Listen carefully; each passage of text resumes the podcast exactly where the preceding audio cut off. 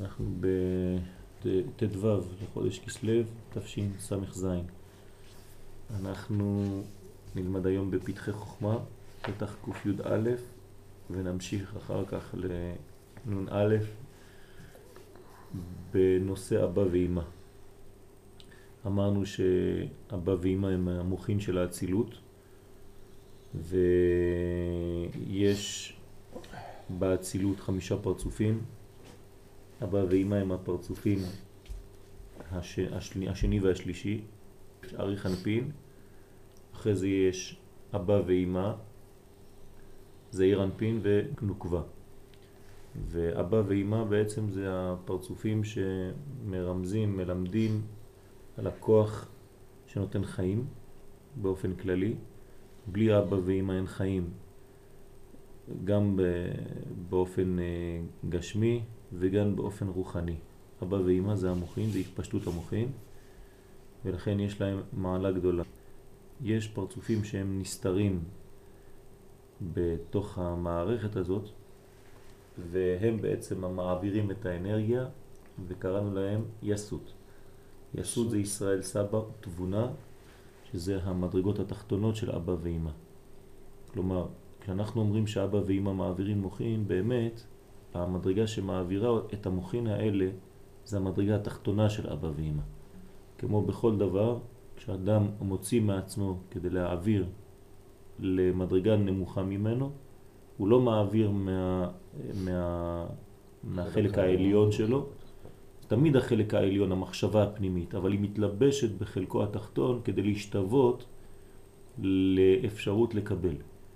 אז לכן היא צריכה להשתוות לכלי שמתחת. ולכן אבא ואמא מתלבשים, משתמשים בישראל סבא ותבונה כדי להעביר את המוחין האלה למדרגות התחתונות. זה חשוב לדעת, אז אנחנו נאמר באופן כללי שאבא ואמא יש להם מלכויות, ומהמלכויות האלה הם מתפשטים, והמלכויות נקראות ישראל סבא, זה המלכות של חוכמה, ותבונה זה המלכות של בינה. כלומר, תבונה זה החלק התחתון של אמא, וישראל סבא זה החלק התחתון של אבא. ותמיד באופן כללי, כשאנחנו נעביר את האנרגיה, את המוחין, לחלקים התחתונים, לזה ומלכות, זה יעבור דרך החלק התחתון של אבא ואימא, שזה ישראל סבא ותבונה. עכשיו, זה עצמו, כל מה שהוא מקבל, הוא יקבל מאימא. ולכן היא נקראת אימא, בגלל שהיא אימא של זה, שנקרא הבן ביחס לאימא. כן? היא מוציאה אותו, היא מולידה אותו, כן? אה, לא נאמר יולדת, אבל מולידה, כן? היא מוציאה אותו והיא מחנכת אותו, מגדלת אותו על ידי השפעת מוחין, היא נותנת לו את כל הכוח, כמובן שהיא מקבלת עצמה מאבא. אז אבא נותן לאימא, ואימא בעצם מוציאה את הבן שנקרא זה, וכל המדרגה של החינוך שלו כן? גם הולדה וגם חינוך בא מאימה לזה. אז הוא עובר תהליכים, בהתחלה הוא בעיבור, אחרי זה יש לו יניקה ואחרי זה יש לו מוחים. כלומר, כמו ילד קטן שנולד ומגדלים אותו עד שהוא רשות בפני עצמו, זאת אומרת שהוא יכול, הוא בעצמו עכשיו לישא אישה, להתחתן, וגם הוא הופך להיות כמו אבא ואימא באופן יותר נמוך. הפעם זה יקרא ישראל סבא ותבונה שמעבירים לו וזה מעביר לנוקבה. אז תמיד יש לנו זכר ונקבה בכל קומה, בקומה העליונה זה אבא ואימא, קצת יותר נמוך זה ישראל, ישראל סבא ותבונה, וקצת יותר נמוך זה, זה אירנפין ומלכות, זה ונוקבה דזה. היום אנחנו נלמד את ההתפשטות של החדר, חסד דין ורחמים, או חסד גבורה ותפארת, הכלולים בחוכמה סתימה אל זה.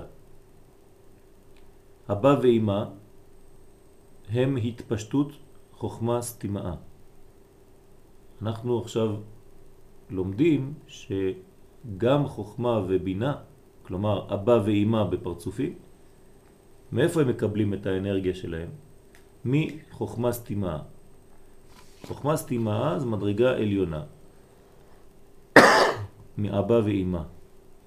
וכשהחוכמה סתימה מתפשטת, אז היא עוברת דרך אבא ואימא. איך זה מתפשט? בסוד חדר, הכלולים שם. כלומר, יש תיקון, יש מנגנון שמעביר את האנרגיה והוא נקרא, התיקון הזה חדר. חסד, דין ורחמים, דהיינו ג' קווים. תמיד כשהאיזון נמצא, יש ג' קווים. לא יכול להיות איזון אם יש קו אחד או שני קווים.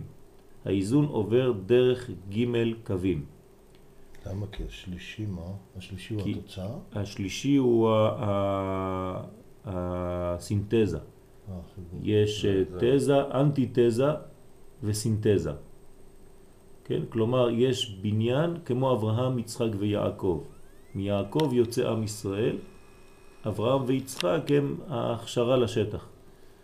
יש בירור עדיין במדרגה א' ועדיין בירור במדרגה ב', עד שמגיעים לשלמות, כן, יעקב מיטתו שלמה, אז החלק השלישי, כן, רחמים, הוא לא חסד ולא גבורה, הוא מדרגה שלישית מיוחדת שנקראת רחמים. אז יש חסד, דין ורחמים. ובדעת חדם, חדרים ממלאו. כלומר, הדעת כשמתפשטת, היא צריכה לרדת דרך הבניין הזה שנקרא חדר. חסד, דין ורחמים, דווקא בסדר הזה. כן? חסד, דין ורחמים. בהתחלה זה נתינה, אחרי זה זה צמצום של הנתינה, עד שמגיעים לרחמים, שזה המדרגה השלישית. תמיד יש איזון ומדרגה חזקה מאוד ויציבה מאוד כשיש הופעה של ג' קווים. לצערנו, כשיש מנגנון שנמצא מולנו ומופיע מולנו באותה צורה, כן, אבל בצד של הרע, אז גם הוא מסוכן ביותר. למשל, המדרש אומר לנו שיוון היו משולשים, לכן הם בנויים מג' אותיות, י' ו' נ'. וברגע שמופיעה גלות משולשת כזאת, היא חזקה מאוד וקשה מאוד להיפרד ממנה ולא ליפול למלכודת. וראינו מה קרה לעם ישראל באותה תקופה, כן, של חנוכה, מכיוון שאנחנו בחודש כסלב. אז אה, חשוב לציין שיוון היא משולשת ולכן צריך כוח משולש שיבוא נגדה. ולכן באו הלוויים, כן? שבט לוי זה החשמונאים, חשמונאים הם משבט לוי. לכן לוי זה גם שלוש אותיות, כנגד יוון. בא שלוש נגד שלוש. כן? אחד שמקריב פרים, זה הלוי, כדי להכניע את זה שאומר לכתוב על קרן השור, אין לכם חלק באלוהי ישראל. כלומר, אלה שמקריבים פרים מצד אחד, ואלה שאומרים לכתוב על קרן השור, שזה פר, מצד שני. כוח משולש נגד כוח משולש. על כל פנים אנחנו חוזרים לנושא שלנו. ההתפשטות של חוכמה סתימה דרך אבא ואימא היא בסוד חסד דין ורחמים הכלולים שם. אחר שנתפשטו בסוד הדקנה, בהתחלה, כן, יש את ההתפשטות בסוד הדקנה, דרך הזקן. אה, דקנה זה זקן. כן, דקנה זה זקן. לכן הזקן הוא חשוב ונשרשים בסוד מזל נוצר ומזל ונקה. כלומר המזל השמיני והמזל השלוש עשרה. כן, יש פה מנגנון מיוחד שעוד לא נכנסנו לזה, אבל הסדר הוא כזה, באל רחום וחנון, ערך אפיים ורב חסד ואמת, נוצר חסד לאלפים, נושא אבון ופשע וחטאה ונקה. יש לנו י"ג מידות של רחמים, כן, שאנחנו רואים אותם בזקן, בכל נקודה בזקן יש אחד מהמזלות, והמזל השמיני והמזל השלוש עשרה הם, כן, השורשים, שם נשרש כל הכוח שמעביר את החוכמה סתימה. הוא פירוש עניין זה, כי לפי שורש הוצאת הזה, חוכמה סתימה היא הכוללת כל החדר, שבכל התלת ראשין וסודם י' כ' ו' שעולים טל. יש בחוכמה סתימה, כן, שלושה קווים. שלושה קווים הם בסוד י' כ' ו', זאת אומרת שלוש האותיות הראשונות של שם השם, שם הוויה, י' כ' ו' כ', שלוש האותיות הראשונות, י' כ' ו', הם עולים בגמטריה טל, 39. 39 זה מדרגה, תודה רבה.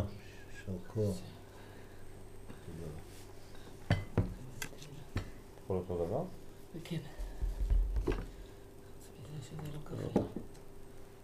39 זה מדרגה שניים שלושה. שהיא השפע, זה נקרא טל. יש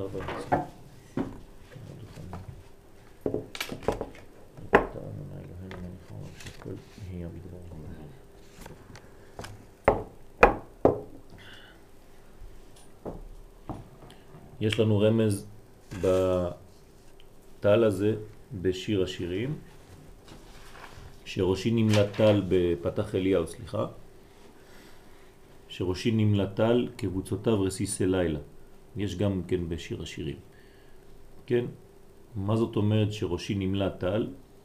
זה השפע, השפע שיורד הוא בדוגמת טל, 39, חסר ה' האחרונה של שם השם, כדי להשלים את השם, אבל בינתיים כל השפע יורד דרך שלוש האותיות, זה הביטוי של שלוש האותיות, י' ו' ד' זה הי', ה' א' זה ה', וו' א' ו' זה הו'.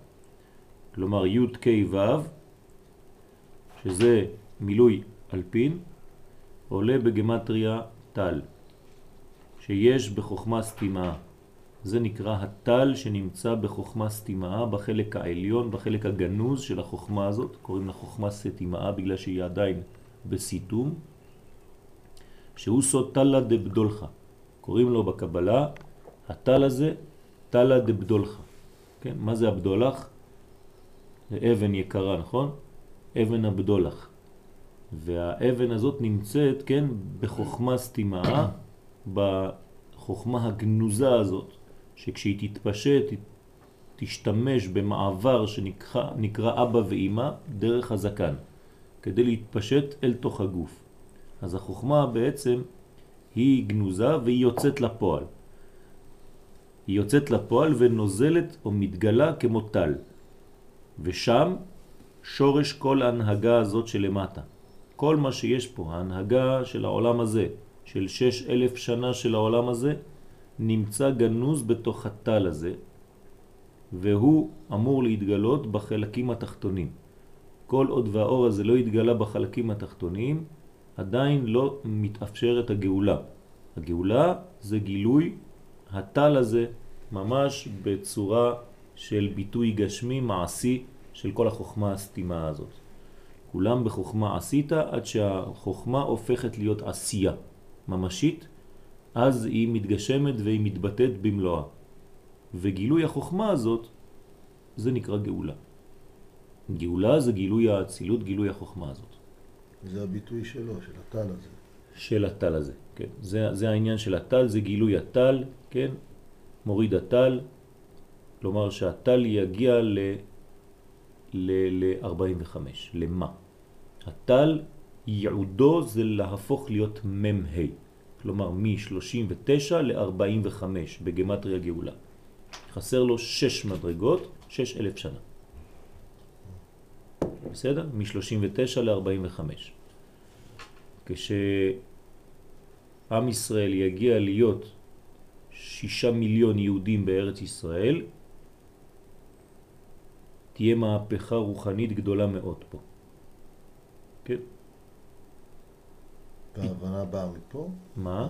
ההבנה, אתה אומר את זה על סמך זה? אה, כן, השורש הוא שורש עמוק יותר אפילו, אבל הרב קוק אומר את זה. הרב צבי יהודה זצ"ל אומר שכשנגיע למספר שישה מיליון, תהיה מהפכה רוחנית בארץ ישראל שלא ראינו כמותה. אנחנו ממש קרובים למספר. ברוך אתה אדוני אלוהינו מלך העולם בורא מיני מזונות. ותראה, ותראה שחוכמה סתימה, סתימה היא דין בסוד התלת רשין. למה היא דין? צריכה להיות רחמים, היא גבוהה מאוד. דווקא בגלל שהיא גבוהה מאוד היא דין. בגלל שהיא מצומצמת בדיוק. כשאין גילוי, אז זה נקרא דין. במדרגות התחתונות, כן, באופן פרדוקסלי, אנחנו מגיעים לרחמים. כמו לאה ורחל. לאה היא עליונה, לכן היא יותר דין מאשר רחל, שהיא נמוכה יותר, אבל בגלל שהיא מתפשטת, היא נפתחת, היא נקראת רחמים. כן, כל מדרגה שנפתחת ונותנת היא הופכת להיות רחמים, כל מדרגה שהיא סתומה היא עדיין מידת הדין. והיא נהוגה מגבורה דעתיק. אנחנו עולים שלב יותר גבוה, שהחוכמה הסתימה הזאת היא נהוגה מגבורה דעתיק. גבורה דעתיק מנהיגה אותה. על כן, שם משתרשים כל העניינים האלה שלפניה. והיא הנוקבה של אריך אנפין. כלומר, חוכמה סתימה זה כמו הנקבה של אריך אנפין. כי קטר הוא ראש לצד ימין, שהוא הזכר שבו, כן? למרות שהקטר הוא לא ימין ולא שמאל, הוא אמצע לפי הציור שלנו. אבל בגלל שהוא עליון יותר הוא נקרא ימין. כל העליון מחברו נקרא ימין ביחס לחברו שיקרא שמאל מתחת. כלומר, כשאתם רואים ימין שמאל זה כמו מעלה ומטה. תמיד. והיא ראש לצד שמאל שהיא הנוקבה. וכל זה מפני התלבשות חסדים וגבורות דעתיק בהם. כלומר, יש חסדים וגבורות שמתלבשים, ימין ושמאל, חסדים זה ימין וגבורות זה שמאל, וכל ההשתלשלות הזאת, לא להתבלבל, כן? למרות שאנחנו נכנסים קצת יותר לפרטים, תמיד יש זכר ונקבה, והשתלשלות מן הזכר אל הנקבה, ימין לצד שמאל, וגם בקומות, קומה עליונה לקומה תחתונה יותר, וקומה תחתונה יותר לקומה תחתונה עוד יותר, וקומה תחתונה לתחתונה עוד יותר, עד שאנחנו מגיעים לעולם הזה, להנהגה הגשמית כאן. כל זה סדר השתלשלות, שצריך להבין את הסדר, את העמידה של המרצופים. תמיד מהגבורה אל החסד. נכון, נכון, בדיוק. כלומר, בחלק העליון, כמו בינה, שזה צד שמאל, נותן לחסד שזה צד ימין. כן, השמאל שלמעלה, בערך לימין שלמטה, הוא גם כן ימין. כן, כלומר, אפילו מדרגה שהיא בצד שמאל למעלה, שהיא תחשב לגבורה, ביחס למדרגה התחתונה היא הופכת להיות ימין, אפילו שהיא שמאל.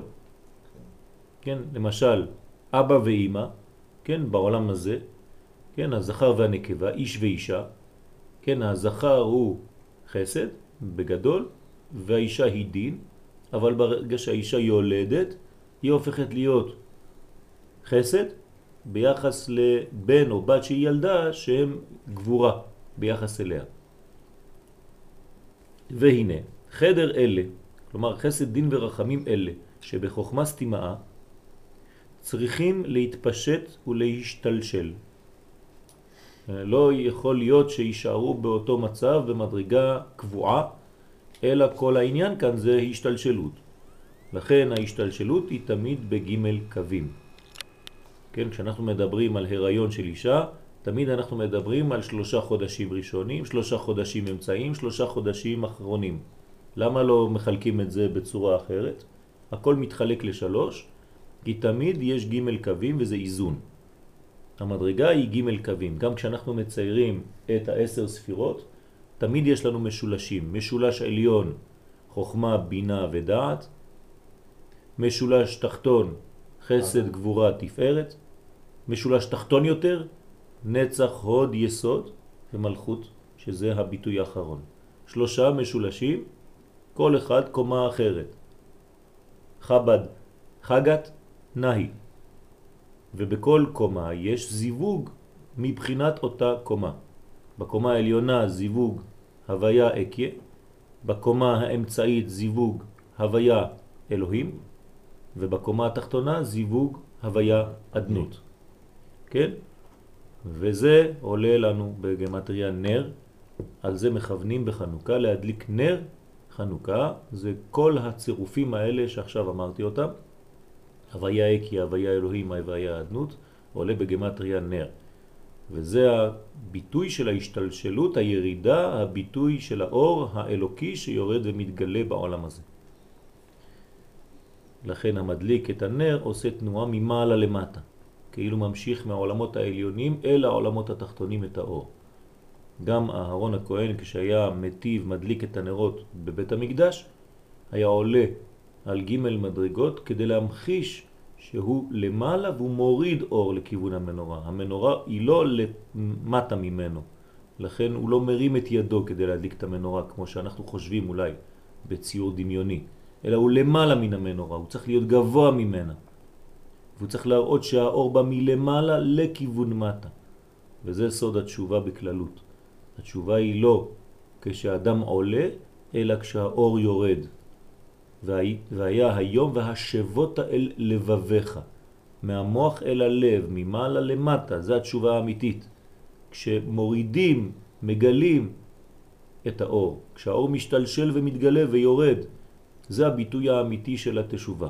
תשוב ה', כלומר הה' העליונה מתגלה בה' התחתונה. האמא העליונה בינה מתגלה בה' התחתונה מלכות. זה סוד התשובה. ושלשולם הוא דרך הדקנה. ההשתלשלות היא יורדת דרך הזקן, הזקן הוא מדרגה שמעבירה את האנרגיה ממעלה למטה. כן, כביש עוקף.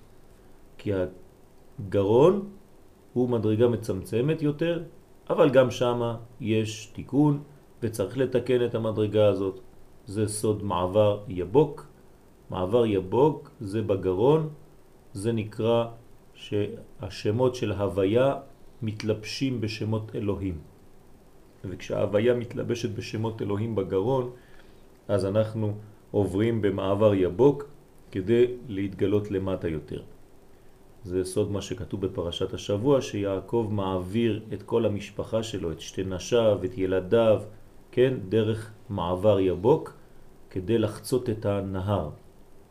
אז כל זה סוד שהוא מעביר את כל מה שהוא קיבל מבחינת הראש אל כל המדרגה הגופנית, הביטוי הממשי של הדברים, וזה, כן, מעביר אותו דרך מעבר צר שנקרא מעבר יבוק. זה סוד גדול שכל אחד מאיתנו בפרט וכל עם ישראל בכלל עוברים את מעבר יבוק כל פעם שאנחנו מגלים מדרגה עליונה במדרגה תחתונה יותר. אז המעבר הזה הוא חשוך, המעבר הזה הוא לא פשוט, ובדרך כלל הוא גם כן מלווה במאבק. זה סוד המאבק של יעקב עם שרו של עשיו.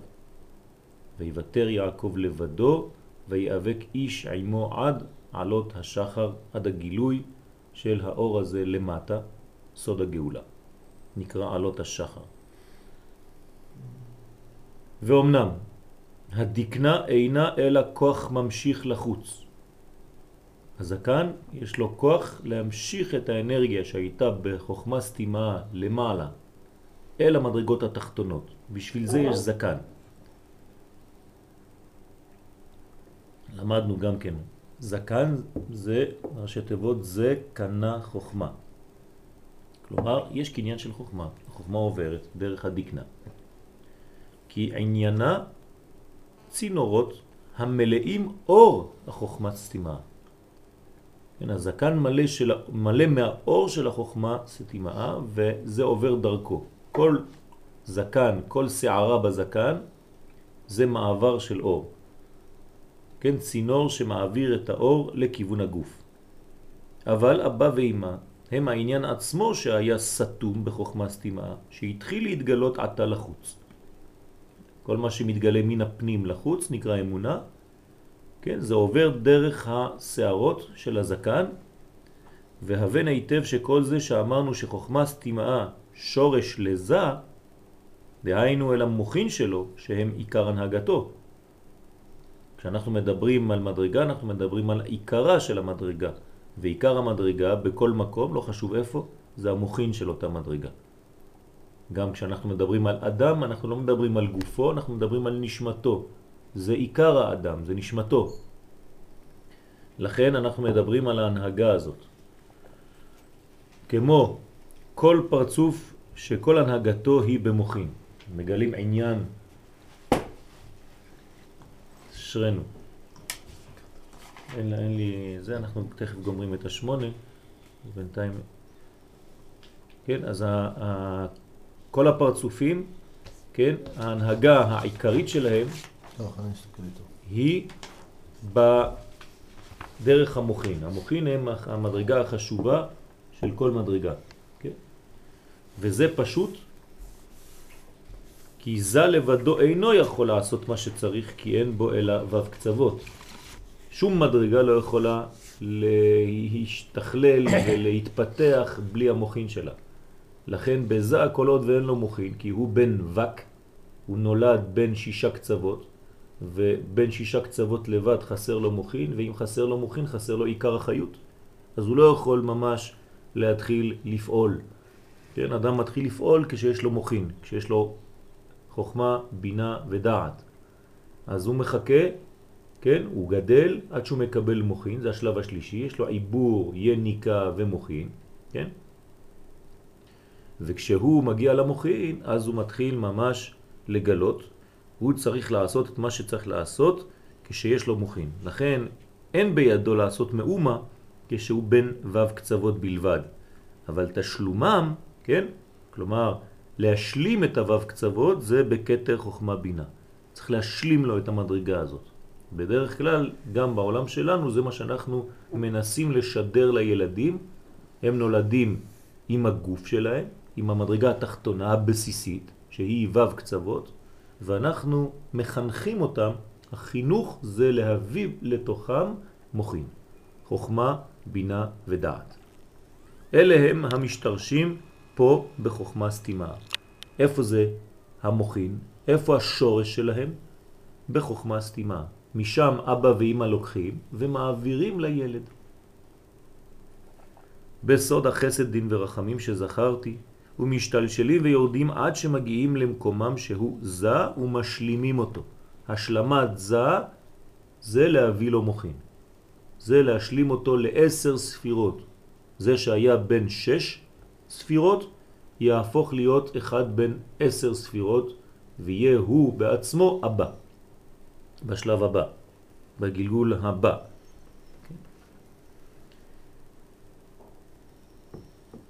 עכשיו אנחנו נתייחס לאחוריים של אבא ואימא שירדו. שורש הבריות הוא רק בזין תחתונות. כלומר בחלק התחתון, כן? במידות, בשבע, במדרגות הבניין.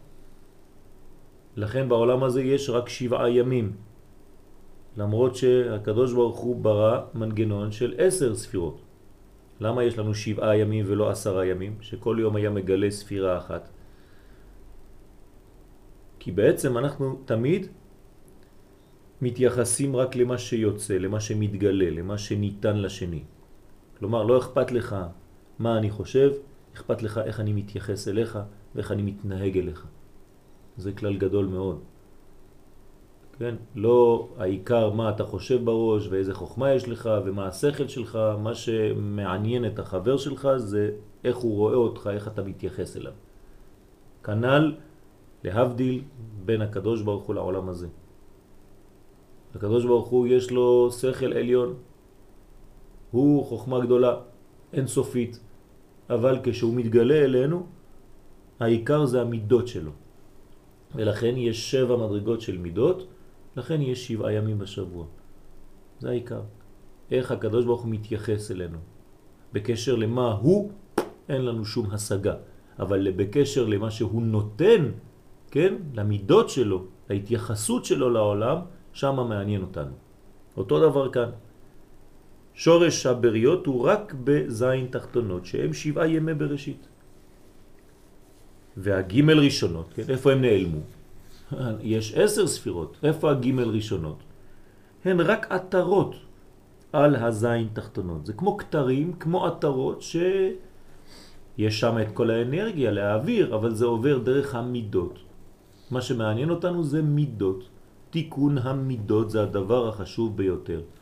שיהיו מדים מתאימים להעברת האנרגיה. אם אין מדים, מידה מלשון מדים, כן, לכל מקצוע יש מדים משלו, ואם אין מדים, אז יש בעיה של גילוי. לכן המוחין משתמשים במדים, במידה, במינון, בגבול, בשיעור הנכון, כדי להעביר את הכוח הזה, להנהיגם ולתקנם. על כן במציאותם לא שייך קלקול, כי הם למעלה ממעשה בני אדם. אי אפשר לקלקל, זה אנרגיה, זה מדרגה בסיסית, רוחנית, שורשית. אין מה לקלקל שם. הקלקול יכול לבוא חז ושלום רק במדרגה שמידה טובה או מידה לא טובה. והעוונות אינם פוגמים אלא מסלקים אותם. אדם שפוגם לא פוגם בחלק העליון, הפנימי, הנשמתי, השורשי, שאנחנו קוראים לו פה חוכמה, בינה ודעת, ג' ראשונות. הוא תמיד פוגם בצורה כזאת שזה מסלק את האור הזה, מעלים אותו, אבל לעולם האור הזה לא נפגם. אז במה הוא פוגם? החטא פוגם במידה, כן, בחלק שמגלה. עכשיו המידה מקולקלת, הצינור סתום, הצינור לא עובד כראוי, יש לו חורים, אז האנרגיה מש, כן, משתחררת באופן לא מבוקר והולכת לכיוונים לא נכונים. ועל כן נמצאו ונתקיימו. המוחין מתקיימים, נמצאים, אין שום פגם שם. קראנו לזה סוד פח אחד של שמן, כן, בחנוכה. סוד פח אחד של שמן שתמיד מוצאים אותו בקודש הקודשים. אף אחד לא יכול לתפוס אותו, אף אחד לא יכול לפגום בו, אפילו שהיוונים נכנסים לתוך ההיכל, ימצאו את כל השמנים חוץ מזה. השמן הזה, הפח המיוחד הזה, נקרא ג' ראשונות. זה השורש, זה חוכמה, בינה ודעת. שם אי אפשר להיכנס. אין יד זר יכולה לגעת במקום הזה. כי היא שייכת תמיד לעם ישראל. וכשהכהן הגדול נכנס, כן? אז הוא מוצא תמיד. אנחנו תמיד יכולים למצוא את פח אחד של שמן הזה, כל אחד בחיים שלו, וכשהוא מוצא את הנקודה הזאת, שום דבר לא יכול עליו. הוא מדליק את הכל מחדש, כל החיים שלו. אבל צריך למצוא ולהיכנס פנימה, לחדור פנימה כדי למצוא את הנקודה הזאת. מי שמסוגל להיכנס פנימה ולמצוא את הנקודה, אז הוא מיד נבנה מחדש. כן, אף פעם לא יכולים עליו שום דבר, אין לו חידלון, אין לו כליה, אין לו שום דבר. כן? זה ממשיך, נצח ישראל לא ישקר. אז יש קיום שם במדרגות העליונות. לכן אם נזכור את אה, פרשת השבוע, יש בפרשת השבוע מקרא המלכים, כן, ואלה המלכים אשר מלכו בארץ אדום לפני מלוך מלך לבני ישראל, זה נקרא תיקון שבירת הכלים, זה כל שבירת הכלים, שבירת המלכים, האריזל כאן מעריך מאוד בכל העניין הזה. בעצם איפה נשברו המלכים? רק בשבע תחתונות, לא בגימל ראשונות. בגימל ראשונות אין שבירה, יש נפילה, יכולה להיות נפילה אבל אין שבירה. כי לא נעשתה השבירה אלא לתת מקום לקלקולים. עכשיו גם זה מבוקר. השבירה זה לא שהקדוש ברוך הוא יתפקסש לו משהו. בדרך, כן? חז ושלום. הקדוש ברוך הוא יודע ועושה את המנגנון הזה שתהיה שבירה בזין תחתונות כדי לתת אפשרות לאדם לתקן. כלומר, יש כבר עבר של שבירה, ולכן כשאדם נשבר קצת, אז הוא אומר, בסדר, אני לא ראשון. נשברו כבר לפניי, זה לא משנה. כן? זאת אומרת שכבר מישהו נשבר ויש אפשרות לתקן, אפילו המלאכים נשברו. כן?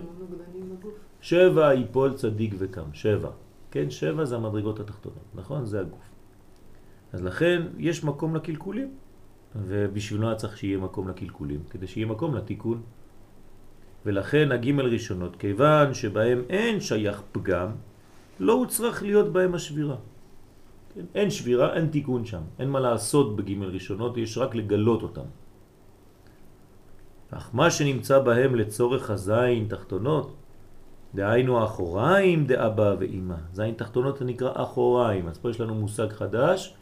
אחוריים זה לא כמו שאנחנו חושבים פנים ואחור בגוף האדם, אלא פנים זה החלק העליון, שהוא פנימי יותר, לכן הוא נקרא פנים, ואחוריים זה החלק התחתון, שהוא נקרא חיצון. אחוריים זה חיצוניות של הדברים. וראית את אחוריי ופניי לא יראו. כן? אומר הקדוש ברוך הוא למשה, וראית את אחוריי, זאת אומרת, ותראה את המידות שלי. ופניי, הפנים, החלק העליון, כן, לא יראו. כי לא יראני האדם וחי.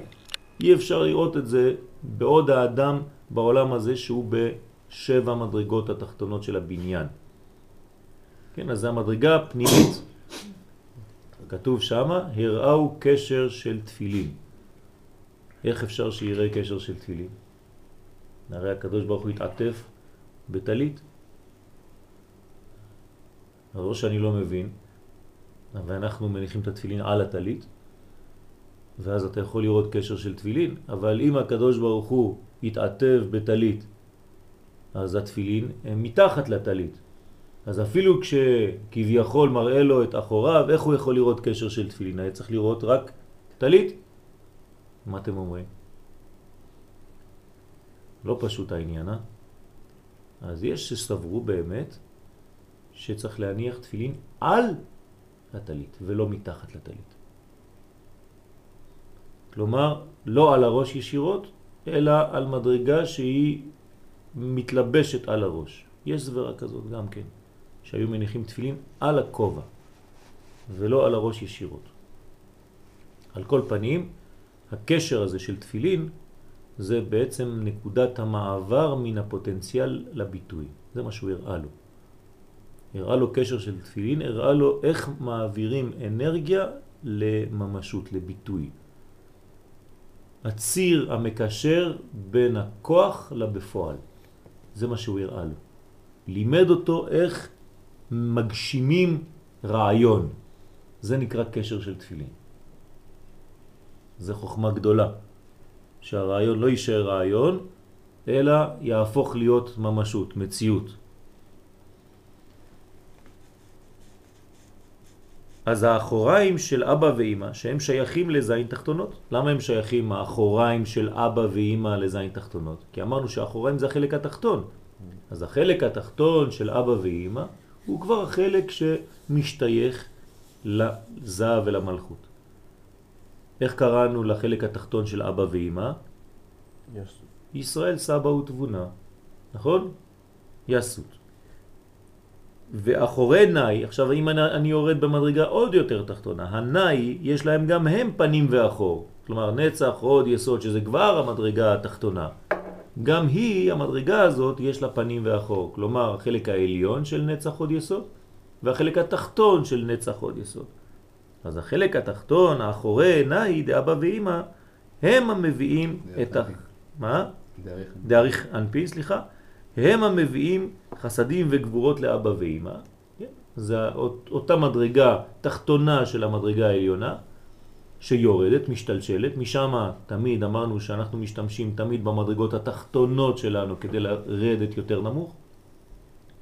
אז גם כן אותו דבר פה. הנאי של אריך אנפין מביא חסדים וגבורות לאבא ואמא, זה לא נתקן אפילו בהם, כי אם היה נתקן, היו גם הזין תחתונות מתוקניים.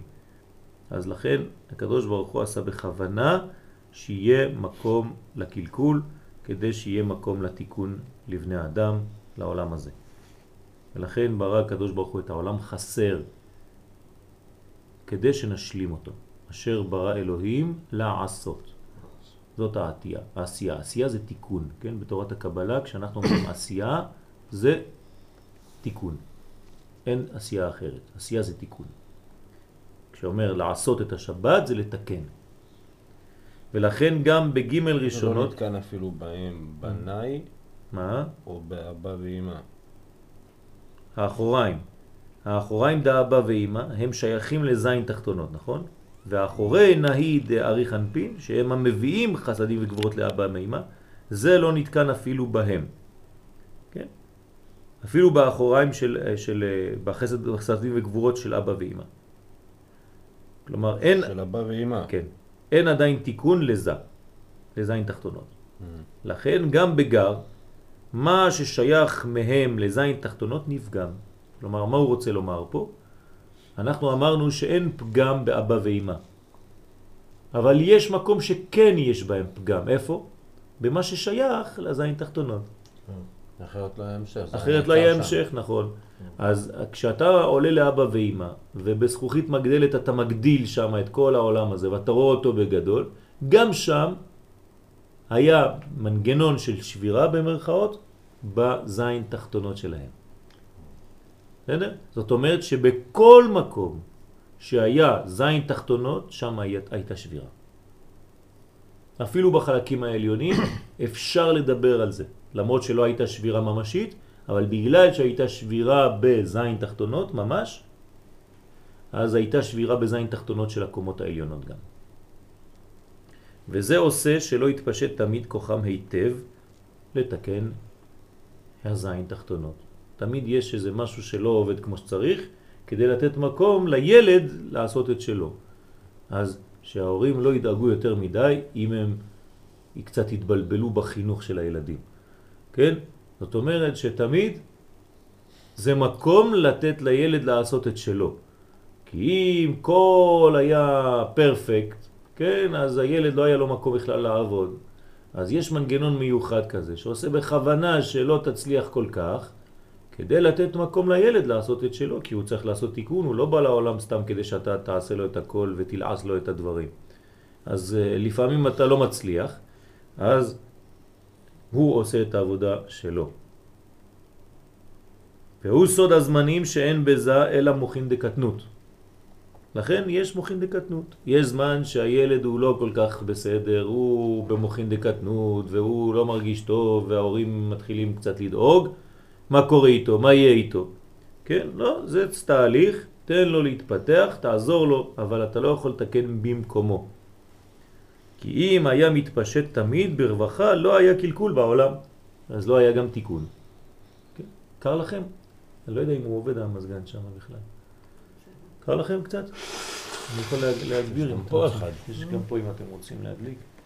רק תיזהר, יש כל מיני נקודות. זאת אומרת, הזמן הוא רק בשבע תחתונות בעצם. נכון. אין זמן מעל זה. יפה מאוד, בדיוק. זמן זה רק מה הוא בן. אז זה כמו אה, נוגדנים בגוף, שבעצם אה, אתה יכול להתגבר על מחלה רק אם יש לך אותה, אבל מוחלשת. תמיד יש מחלה. שיש איזה... כל המחלות קיימות, רק כי הן לא בביטוי. כן? וצריך למנוע, כן? את, ה, את המחלות, שלא יתפשטו, לא יתגלו, על ידי מנגנון של, אה, כן, רפואה, איך קוראים לזה? מונעת. כן? למנוע קלקולים, לתקן. אז כל יום אנחנו צריכים לתקן את הגוף שלנו, את הנפש שלנו, את המדרגות האלה, כדי שהשבירה תתוקן. כן? השבירה שהיא בפוטנציאל. אנחנו עוברים למקור מספר 9. עכשיו אתה לשם. לכן גם הנבואה היא באמת מעבר לזמן. כן, נבואה זה, זה חייב להיות מעבר לזמן? שמתלבש בזמן. כן, המעבר שמתלבש בנקודת הזמן. כן. זה הנביא. הנביא הוא מביא מעולם אחר, אבל זה עובר דרך נצח והוד. זה הנביאים. נצח והוד זה הביטוי של הנביא, כי הוא ממדרגה עליונה מגלה במדרגה תחתונה יותר. זה עובד? אנחנו עכשיו עוברים לזעיר אנפין. כלומר, הכנו את השטח מאבא ואימא למדרגה נמוכה יותר. אנחנו עכשיו בקומת זה, זעיר אנפין. גדרו וכללים מעניינו. עולם האצילות כלול מחמישה פרצופים. כן, אנחנו חוזרים מה שאמרנו, שכל עולם האצילות בגדול הוא בנוי מחמישה פרצופים. אריך אנפין זה הפרצוף העליון, שהוא כנגד ספירת הכתר. אבא ואימא כנגד ספירת חוכמה ובינה. זה ונוקבה דזה, כנגד החלקים של התפארת והמלכות. סליחה, אפשר ציור? מה? אפשר ציור? אפשר ציור. התגעגעתם לציורים? הנה. ובלי שבירה זה לא עובר. כן, חייבים שבירה ותיקון. כן. כן חבקוק מחמאה. ויגידו על אחד. ראיתי את אחיך אגב, אתה יודע? אמר לך? נפגשנו בניחום. אבלים. מנגנון ה- אני שותף איתך אותי כן, כן, חברים בסדר, אחד מסמכים. שבא להכיר אותי, דולי, מעיר דוד. כן. זה. אבא שלו נפטר, נפגשנו אצלו בניחום.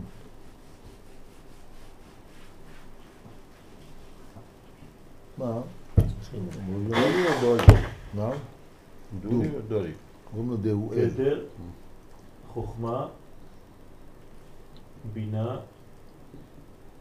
חסד, גבורה, תפארת, נצח. הוד, יסוד ומלכות. אנחנו מדברים פה על עולם האצילות. כל זה נקרא אצילות. כן, לפני שאנחנו רואים את כל הספירות הללו, אנחנו מדברים פה בינתיים על הפרצופים. אז הפרצופים זה בעצם חוכמה, הוא פרצוף שנקרא אבא.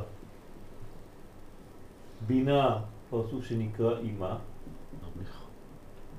כתר למעלה מהם זה אריך אנפין. כל זה נקרא פרצוף אחד זה, והמלכות נקראת נוקבה בזה.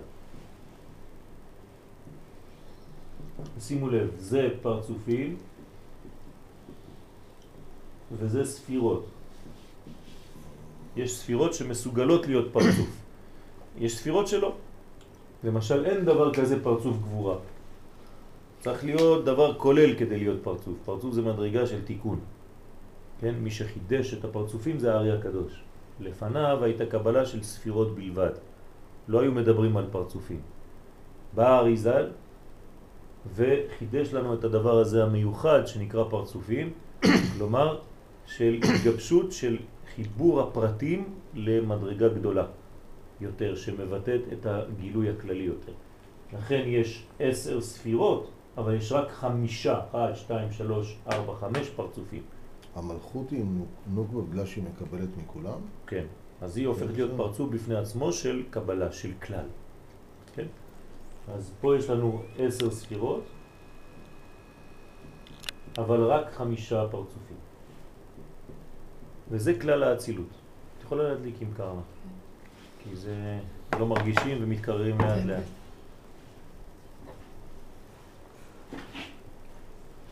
תדליק פה קודם, למטה.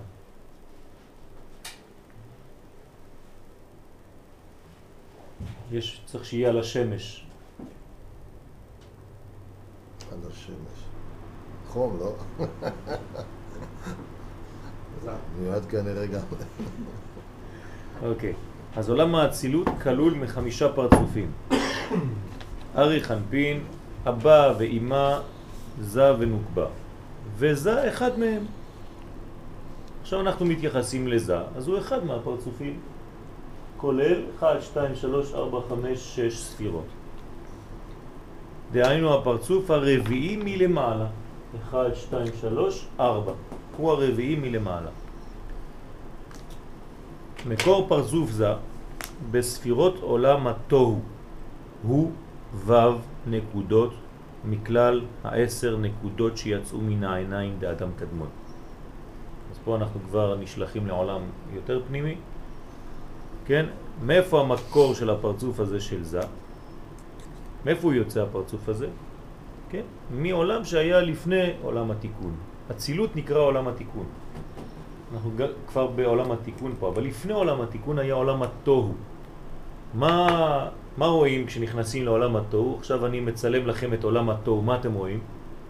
מה רואה שם? ממש שולטים שם? פרטים, נקודות.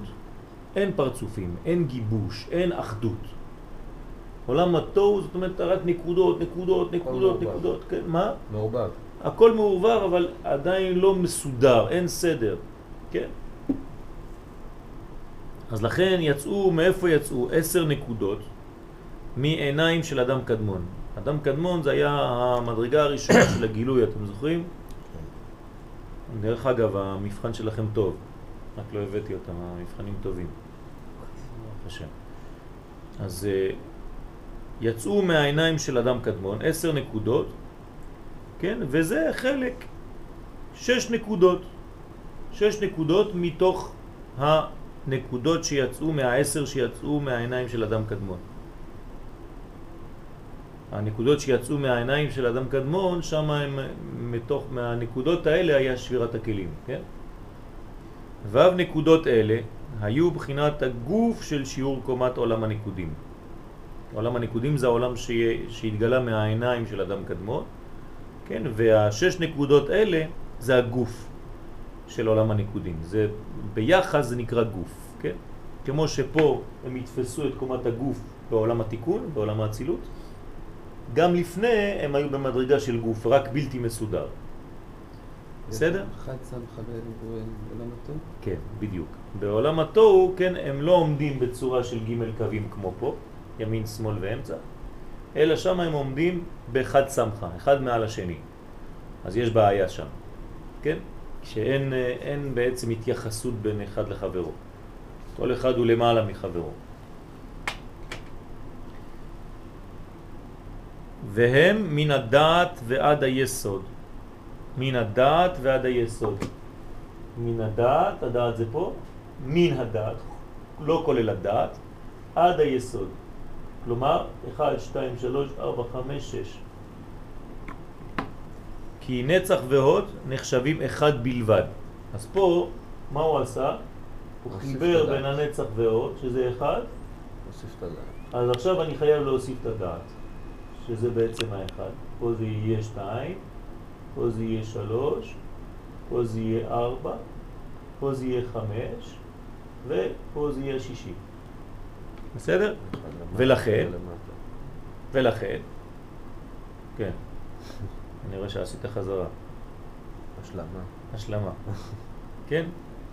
ולכן, לכן, כשאנחנו רואים את מקרה המלכים, האריזל מביא שהמלך הראשון הוא מלך הדעת שנשבר. איך? אמרנו שאין שבירה בגימל, בגימל ראשונות. עכשיו אתה אומר לי שהמלך הראשון שנקרא בלה בן באור, אז הוא נשבר שם וזה הדעת. אלא כש, כשכאן אנחנו מדברים על ההתייחסות לזין תחתונות, לכן אנחנו מחשיבים אותם. כי הם תרי פלגי גופה. אז החלק הזה נצח והוד נקראים תרי פלגי גופה. שני חצאי גוף. תרי פלגי גופה. החלק הזה הוא החלק שאנחנו מתקנים אותו בחנוכה. כן, תרי פלגי גופה. ההוד במיוחד, שנפגם במאבק של שרו של עשיו נגד יעקב בפרשת השבוע שלנו, פרשת וישלח. זה מה שמתקנים, ומי תיקן את הנצח? יחזקאל. יחזקאל שנאמר, נצח ישראל לא ישקר. הוא כבר תיקן את הנצח. נצח ישראל לא ישקר. בא מתיתיהו בן יוחנן כהן גדול ותיקן את ההוד. חלק מהשיעור. ו' נקודות אלה, לפני התיקון, לא היה קשר ביניהם. הנה הפגם. אין קשר בין הנקודות, בין שש נקודות אלה. כל אחד בפני עצמו. אני אמלוך. לא מתייחס לשום דבר אחר, רק לעצמי. כן? בעיה גדולה. כשאדם לא מתייחס למדרגות האחרות, מתייחס רק לעצמו, יש לו בעיה. ובהיותם נפרדים זה מזה, בסוד רשות הרבים, אז מי, מי שולט שם? הרשות של מי זה? של הרבים, ולא של היחיד. אין יחיד, אז היחיד לא מתגלה חס ושלום. איך היחיד יכול להתגלות ברבים? כן, ברשות הרבים. זה כאילו שאתה משדר שידור הפוך מהאנרגיה שאמורה להתגלות אצלך. כן? אם אתה מפוזר, אז הסדר לא יכול להופיע אצלך. הסדר מופיע אצל האדם שהוא אחד. זה סוד עם ישראל, כן? אם אני מקושר לעם ישראל, אני בסוד רשות היחיד. אם אני מקושר לעצמי בלבד, לפרטים בישראל, אני חז ושלום מתקשר לצד האחר שנקרא רשות הרבים. רשות הרבים, כן, זה סכנה כשאין בתוכה ברשות הזאת את הגילוי של רשות היחיד. גם אל נקודת הנוקבה לא היו פונים להתקשר בה. לא רק שלא היה להם קשר בינם לבין עצמם, אלא גם לנקודת הנוקבה, למלכות, אף אחד לא התייחס אליה בכלל, אף אחד לא היה מעביר לה, וזה עוד יותר חמור, כי זה העיקר. אם אתה לא מביא את זה לעולם הזה, לגילוי, כן? שהקדוש ברוך הוא רצה להיות לו דירה בתחתונים, אז מה, בשביל מה כל הבריאה הזאת? לשווא, חז ושלום, אז כאילו אין מקום לבניין. אז לכן לא היו פונים להתקשר בה, ולכן לא הייתה אז הנוקבה עומדת כנגד שיעור קומת זה, כמו בזמן התיקון. בזמן התיקון היא עומדת, כן, לידו, רק אנחנו מציירים את זה בצורה כזאת, האמת שהנוקבה עומדת כנגד שיעור קומת זה. אלא הייתה בבחינת העטרה דבוקה תחת היסוד, אז בהתחלה היא הייתה גנוזה בעטרה שתחת היסוד, כן, מסביב, כן, שורש שלה זה ביסוד, אבל עדיין לא בגילוי, וצריך לגלות אותה, צריך להביא לה אור, וזה שאנו אומרים שבעולם התוהו אין נוקבה לבחינת זה. אז חסר נוקבה. אז חז ושלום, כן, בעולם התוהו, האדם שנמצא בעולם התוהו, זה כאילו שהוא זכר בלי נקבה. זה ראשוני, לא? כן. אתה אדוני אלוהינו מלך העולם בורא פרי העץ. אמן. זה ראשוני, אתה יודע מה זה שלב ראשון. כן. שלב טוב, טוב. זה המתנה כזאת. נכון, זה מעבר, אבל חז ושלום כשזה הופך להיות דבר ממשיך, עקבי ושיטה, כן. זה הופך להיות סכנה. זה מה שרש"י אומר על טוב, לא כאילו תהייה. בזמן זה המתנה. כן. פה אנחנו בבניין, בתהליך התהוות. אבל הדברים גם כן מלמדים אותנו איך לחיות ואיך לא לחיות, מה לעשות ומה לא לעשות, איך לא להישאר במדרגה שהיא רק מעבר. כן. כי מה הבעיה שלנו בחיים? שבמדרגות שהן רק מעבר בעלמא, אנחנו נשארים תקועים שם. אנחנו לא צריכים להישאר במעברים. אנחנו צריכים להמשיך במעבר, זה רק פרוזדור כדי להגיע לטרקלין. ואם אתה הופך להיות, החלק הזה שנקרא תור הופך להיות מציאות בפני עצמה שהיא תכלית, כן, במקום להיות אמצעי זה הפך להיות תכלית, יש בעייתיות.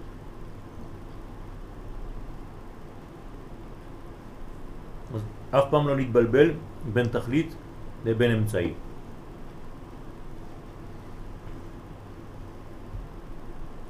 בתיקונו גם זה נשלם לעשר ספירות שלמות. אבל מתחילת הצילותו לא יצא אלא בבחינת הוו קצוות שבו. כלומר, השלמת זה זה להיות עשר.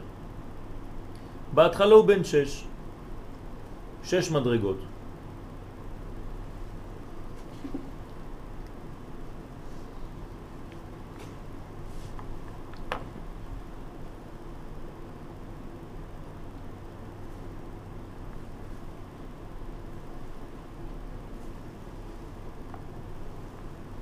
כי אף על פי שמתחילת הצילותו היה בו ראש שסודו כתר חוכמה בינה דעת, כך בת, הראש בזמן היניקה לא היה פועל הפעולה העיקרית שבעבורה נאצל.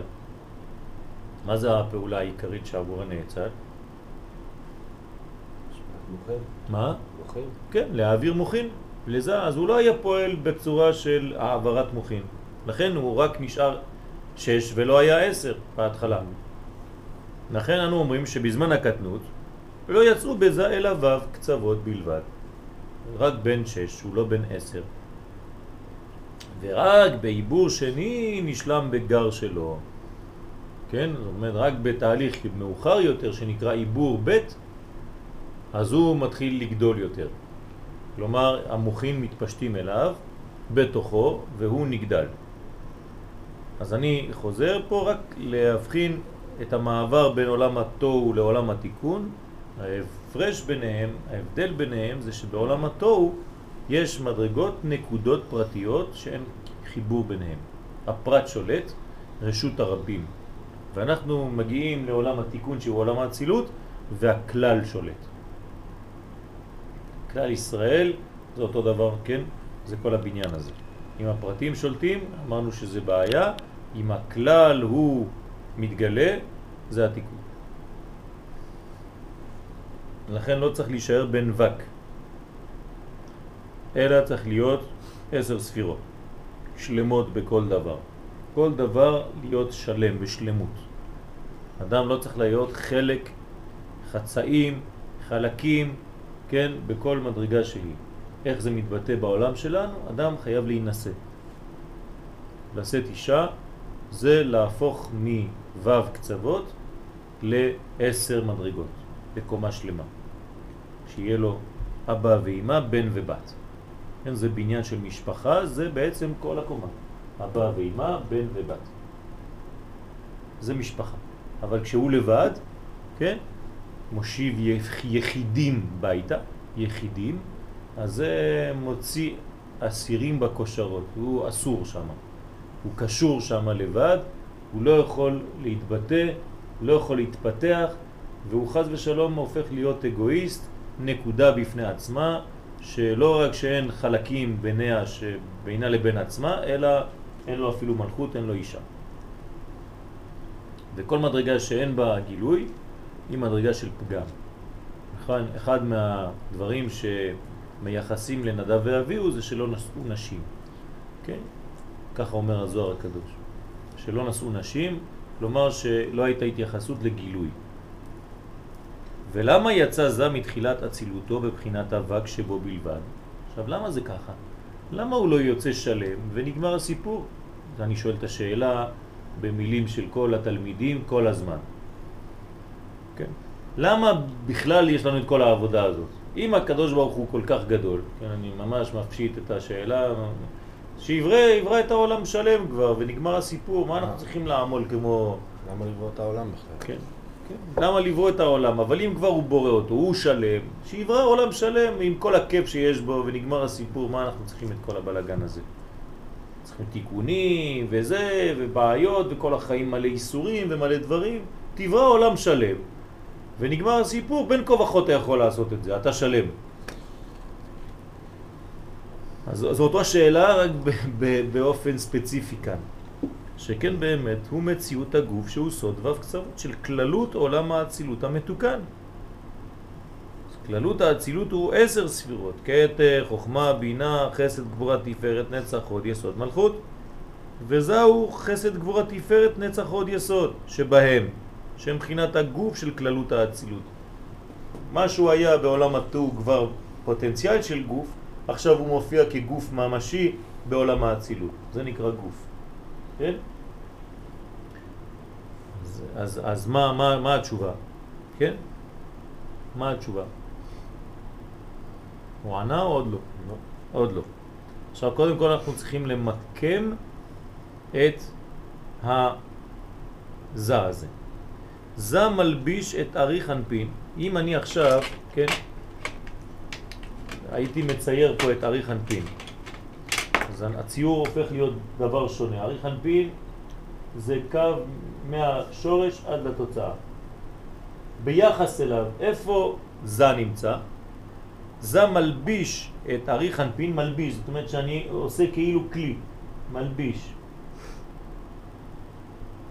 כן? אומרת, אריך אנפין בתוכו. זה מלביש את אריך אנפין מטיבורו ולמטה. זאת אומרת, זה הטבור של אריך אנפין כביכול. עד למטה מתלבש בו זה. ועד סיום רגליו, שהוא סיום עולם האצילות. עד, עד, עד התחתית, ממש. סיום עולם האצילות. פה מתחיל עולם הבריאה. כלומר, מהטיבור עד למטה זה הלבשת זה, זה מלביש שם, ומשם ולמטה תחום עולם הבריאה. מה מופיע פה בעצם? מפה, כן, כשאנחנו נרד לעולם שלנו, אבל אנחנו מדברים באצילות. כל זה, חנן, אתה אמרת מקודם, פה בחלק התחתון זה יהיה המלכות, כלומר זה זה שם מה, והמלכות זה שם בן, מה פלוס בן שווה זמן.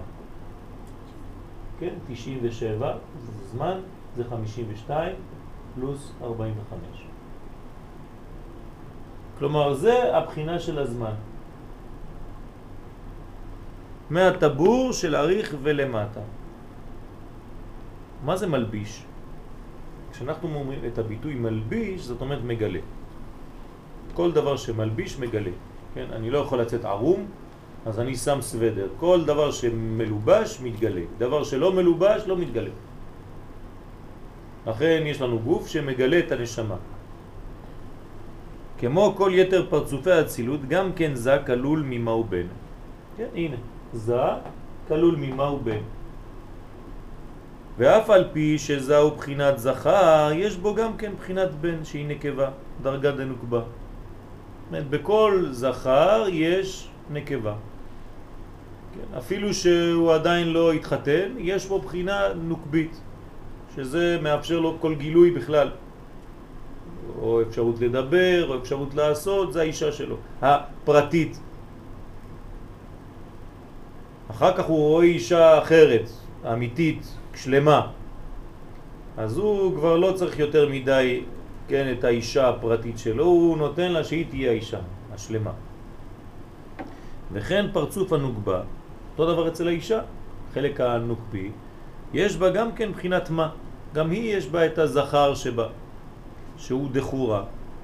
אז מה, וההבדל ביניהם הוא רק בשליטה, מי שולט על מי. אצל הזכר, אוי ואבוי אם האישה הנקבה שולטת, כן? זה עיוות. ואצל האישה אותו דבר, כן? חז ושלום, מי שהופך את הסדרים, כן? בעולם הזה יכול להיות גאווה, אבל לעתיד לבוא בגלגול הבא, כתוב באריזל שהוא חייב לחזור בגלגול אישה, שלא יכולה להביא ילדים, עקרה. כלומר, כל מי שבעולם הזה, חז ושלום, הפך את הסדרים והתנהג כמו, כן, אה, אישה, במקום להיות הגבר, אז בעולם הבא הוא יחזור בגלגול, בגלגול הבא הוא חוזר באישה עקרה. כן? זה פגם גדול מאוד. למה התיקון הוא דווקא שצריך להיות אישה עקרה? ככה כותב האריזל בשאר הגלגולים, כי בעולם הזה הוא כמו גבר שלא הוליד, שלא הביא. לעולם. דווקא אם הוא רוצה לתקן הוא צריך ללדת הרבה. אז זה, זה הבעיה, שם זה האיסורים שלו, שהוא חוזר במדרגה כזאת של אישה עקרה, וצריך הרבה הרבה תפילות כדי לפתוח את העקרות הזאת. יש אפשרות לתקן, כן? זה לא שזה, אבל הוא חייב לבוא במנגנון של, של הפגם שלו, כדי שיראו טוב איפה הפגם, ואז הוא צריך לתקן. שבזה כן, רק בשליטה, שבזה להיותו בחינת זכר, מה שולט. אז בבחינה של זר חייב שיהיה מה שולט. הגבר צריך לשלוט בבחינה הגברית שבו. כן? ובן תפלה לו, המדרגה הנוקבית שלו, למרות שהיא ישנה, כן, בפנים, אבל היא ישנה. היא יותר בת, בתרדמה. ובנוגבה הוא יפחה. זאת אומרת, ההפך, שהאישה, הצד הנשי שלה צריך לשלוט, והצד הגברי שלה קצת להירדם, ולא להפוך את הסדרים חס ושלום, כי זה קלקול ופגם גדול גם בזוגיות וגם בכלל בעולם, כן, בכללותו.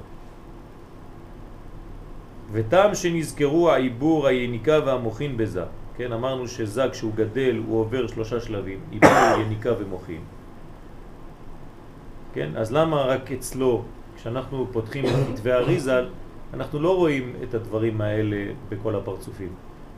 ראית פעם עיבור יניקה ומוכין באבא, בחוכמה, באמא? אין דברים כאלה. איפה יש עיבור יניקה ומוכין? בכתבי האריזה? רק בזה. למה? ותם שנזכרו העיבור היניקה והמוכין בזה לבדו, בין כל הפרצופים. למה רק אצלו? הוא מפני שזה הוא מציאות הגוף של כללות האצילות. כלומר, מה זה עיקר האצילות? זה. למה זה עיקר? הוא האמצע, הוא מאחר, הוא מחבר בין ה... מה? הוא מחבר בעצם, בין הימין לשמאל. מה, מה, מה פירוש המילה עיקר? אמרנו את זה מקודם, יריב לא היה, אז הוא פטור. אמרנו שהעיקר זה הגילוי, כן, נכון? חלק המידתי. זאת אומרת שזה עיקר הבניין. בכל מדרגה עיקר הבניין זה הגוף. זה מה שאני מעביר, מה שאני משדר. כן, לא מה שיש לי בפנים, בשכל, במוחים, כן? למרות שזה העיקר באמת, אבל מבחינת הגילוי, לא אכפת לך מה אני חושב בפנים, אכפת לך מה אני משדר אליך. בסדר? אז הזה הוא המציאות שנקראת עיקר, כללות האצילות. וכל אלו הן פעולות הנעוצות במציאות הגוף.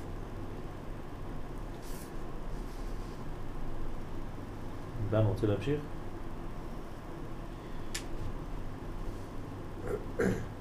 שורש החיצוניות והפנימיות. זה יש בו חיצוניות ויש בו פנימיות. ועל כן הוא משמש שורש לבית מצויות בעולם הזה. מבחינת חיצוניותו הוא משמש שורש למציאות כלל העולמות, ומבחינת פנימיותו הוא שורש אל הנשמות. תסביר לנו את זה. מה זה אומר? מי יכול להסביר? קודם כל, באופן כללי, בכל מדרגה יש חיצוניות ופנימיות, נכון? בשביל מה? שאלה כללית, לפני שנכנסים לפה. בשביל מה יש חיצוניות ופנימיות?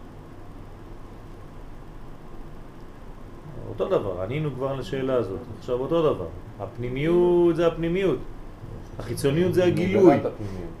בסדר? של הפנימי, לחוץ. אם אני מגלה, מצליח לגלות את הפנימי לחוץ, אז זה, זה הצלחת החיים. כן, שהפנימי מתגלה לחוץ. זה נקרא אמונה. עכשיו, בזה יש בו פנימיות ויש בו חיצוניות. ועל כן הוא משמש שורש לשתי מציאות האלה, איפה? בעולם הזה, בעולם שלנו. כלומר, איפה שלא תראה בעולם שלי, פה, אתה תראה חיצוניות, הנה חיצוניות העט, ופנימיות העט זה מה שיש בפנים, זה השורש, המנגנון הפנימי שאני מתייחס אליו. כל דבר יש דבר כזה. כל העולם הזה נמצא שם. מבחינת חיצוניותו הוא משמש שורש למציאות כלל העולמות. מה זאת אומרת? החיצוניות שלו היא משמשת לכלל העולמות, העולמות, כן? והפנימיות אל הנשמות. מה המילות המפתח פה? עולמות ונשמות. כשאתה מדבר על עולם אתה מדבר על חיצוניות. וכשאתה מדבר על נשמות אתה מדבר על פנימיות. אז עולם זה חיצוני, נשמה זה פנימי. אז תמיד, תמיד, תמיד, כשאנחנו מתייחסים לעולם, אנחנו מתייחסים לחיצוניות, וכשאנחנו מתייחסים לנשמה, אנחנו מתייחסים לפנימיות. למשל, כתוב בקבלה שאבא ואימא הם תמיד בזיווג לחיות העולמות. זה אומר. לחיצוניות. אבל יש להם לפעמים ייחוד להביא נשמות חדשות. זה כבר פנימי. מה ההבדל? כשהזיווג ביניהם הוא לחיות העולמות, זה יקרא זיווג חיצוני. אבל הזיווג הפנימי הוא חייב להיות על ידי התעוררות מלמטה. כן, זה נקרא עליית מן, כדי שיהיה זיווג להולדת נשמות חדשות. אתם עייפים? אני רואה שקצת אה, יש אה, מעבר כזה. שלב, אה, אה? גיל המעבר. מה? יבוק. מעבר יבוק כזה קטן? חם. חם? אז תחבו. הוא על 41. כמעט היי. שם, מה? אה, זה היי. אני רק במספרים.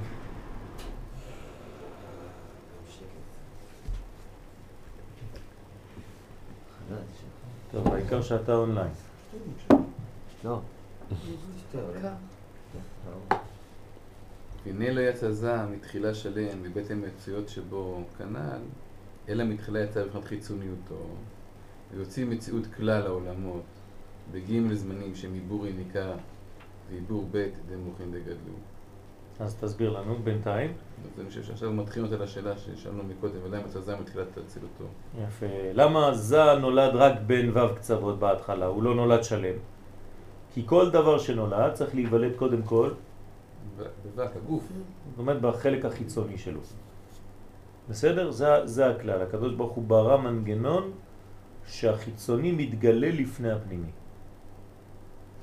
וייצר השם אלוהים את האדם עפר מן האדמה, ואחר כך ויפח באפיו נשמת חיים. אז החלק החיצוני תמיד מופיע קודם. עכשיו, אם אתה לא מבין מה קורה, אתה נשאר תקוע שם, רק בחלק החיצוני, וכל העולם שלך הופך להיות רק עולם של חיצוניות. במילה חיצוניות, מי שולט? יוון. בפנים המילה חיצוניות יש יוון.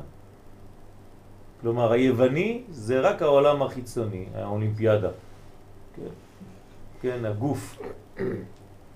ודווקא מתאמנים ערומים. כן, שם היו מתאמנים בעירום. למה? כי זה מראה על גוף זה, כביכול שהחיצוניות היא העיקר. ואחר כך יצא בבחינת פנימיותו, והוציא מציאות הנשמות, שהם פנימיות העולם. רגע, מה זה עיבור בית דמוכין דגלות?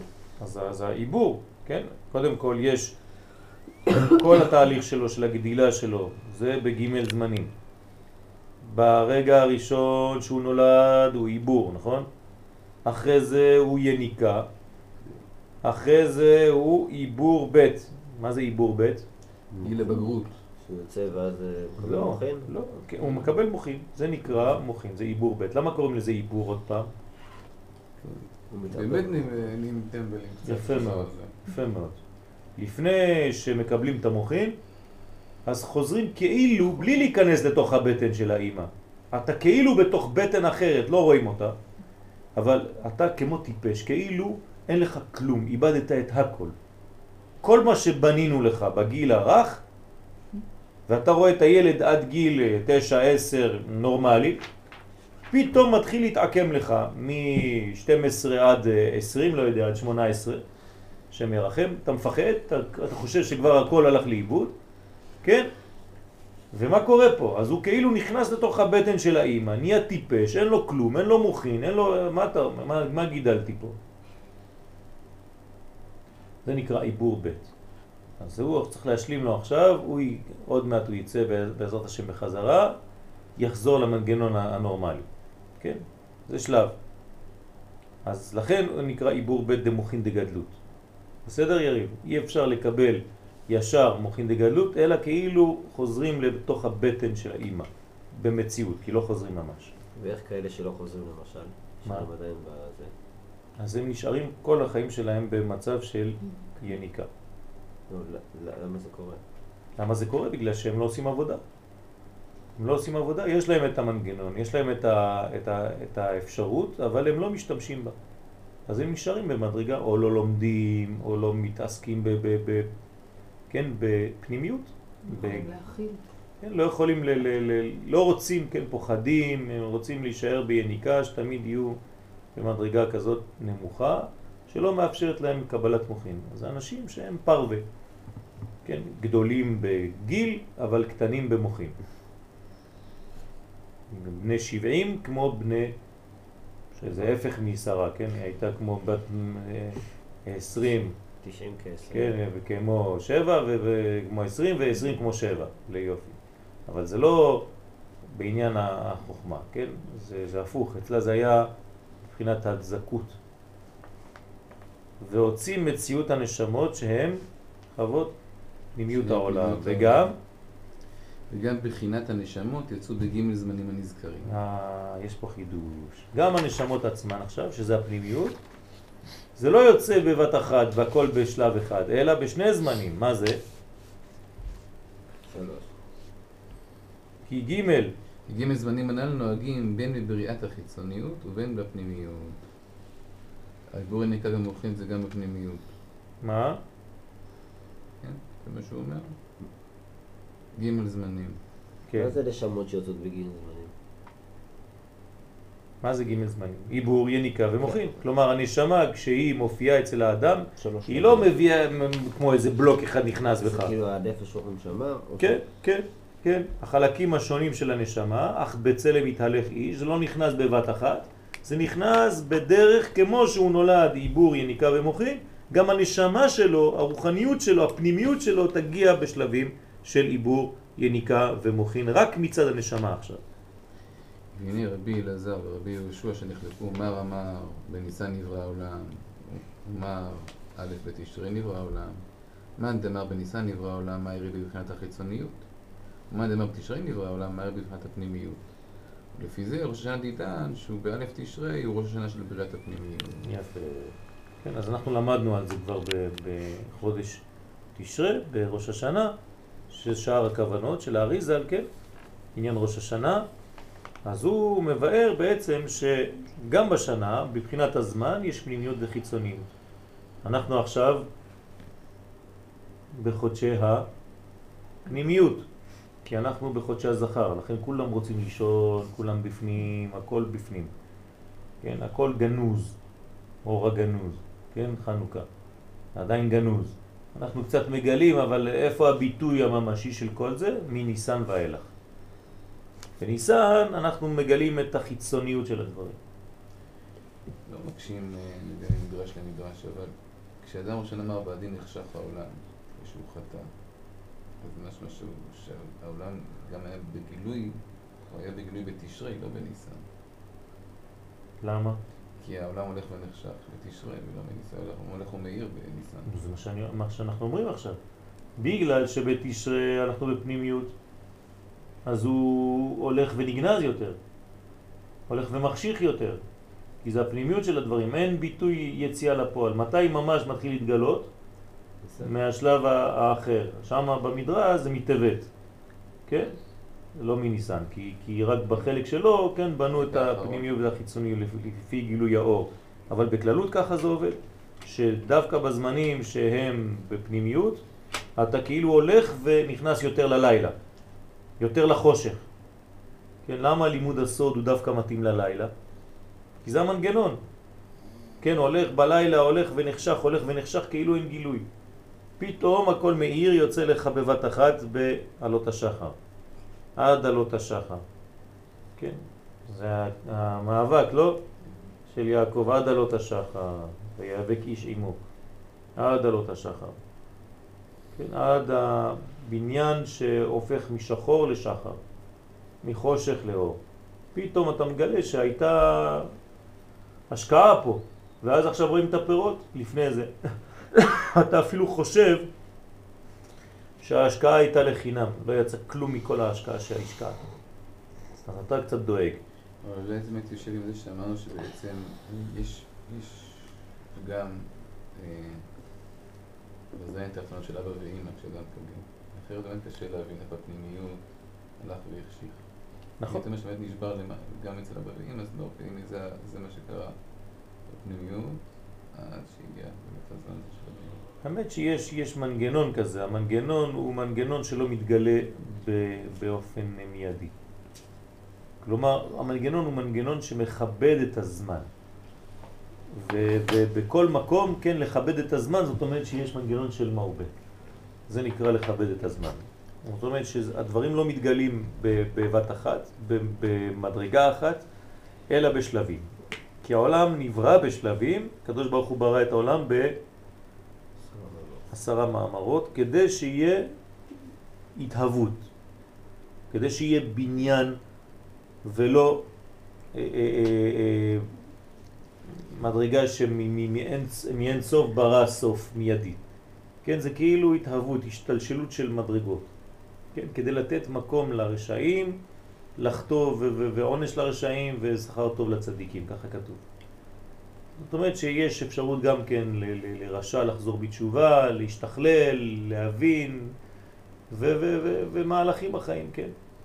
להסביר לנו גם כן שכל החיים שלנו הם בהוויה, ואי אפשר מיד, כמו הגאולה.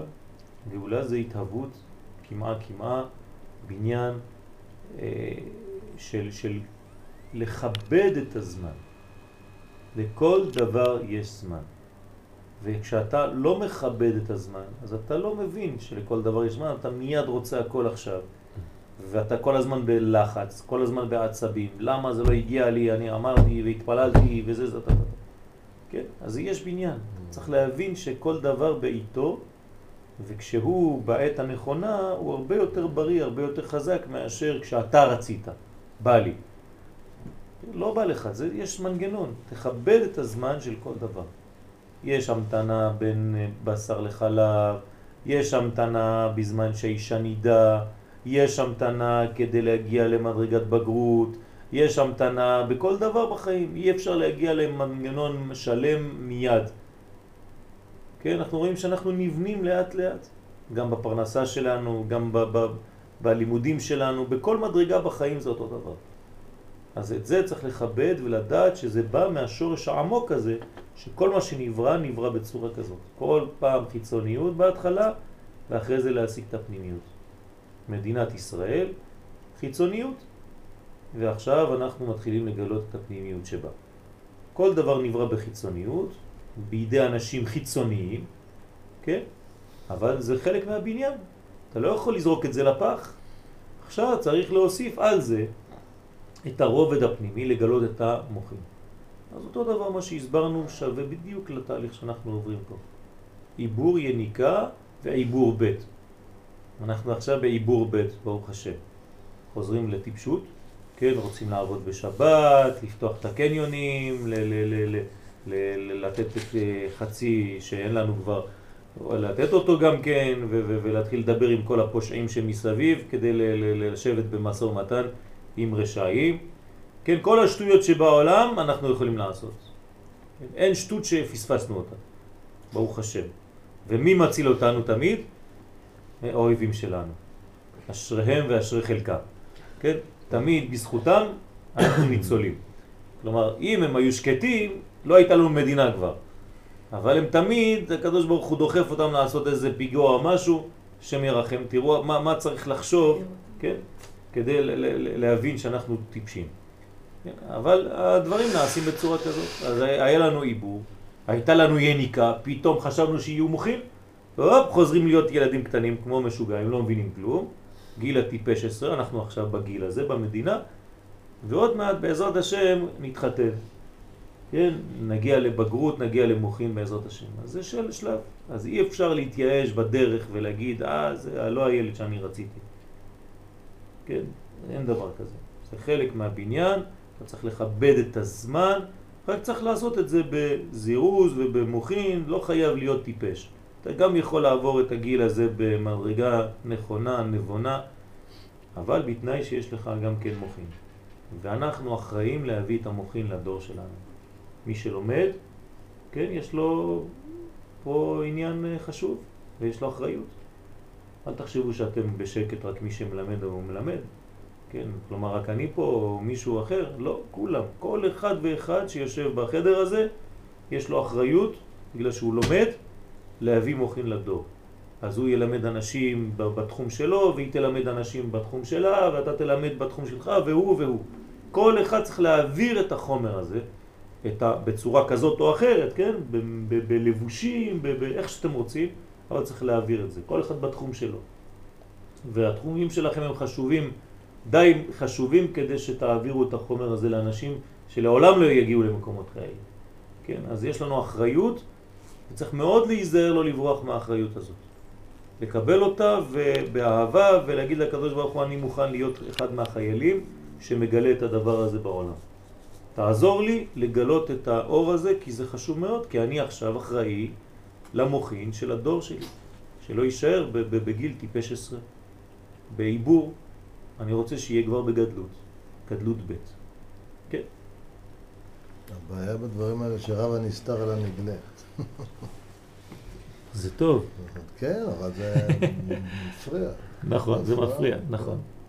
רב הנסתר על הנגלה זה נכון, זה בטוב, אבל ברע זה ההפך. רב הנגלה על הנסתר. כן, כן, כלומר רואים הרבה הרבה הרבה רע בחוץ. אבל תדעו לכם שיש הרבה הרבה הרבה טוב, רק הוא גנוז. ודאי. יש בדיוק אותו דבר רק בגנוז, לא רואים אותו. וכמה שאתה רואה את הרע בחוץ, ככה תדע שיש לך טוב בפנים. אז אסור להתייאש.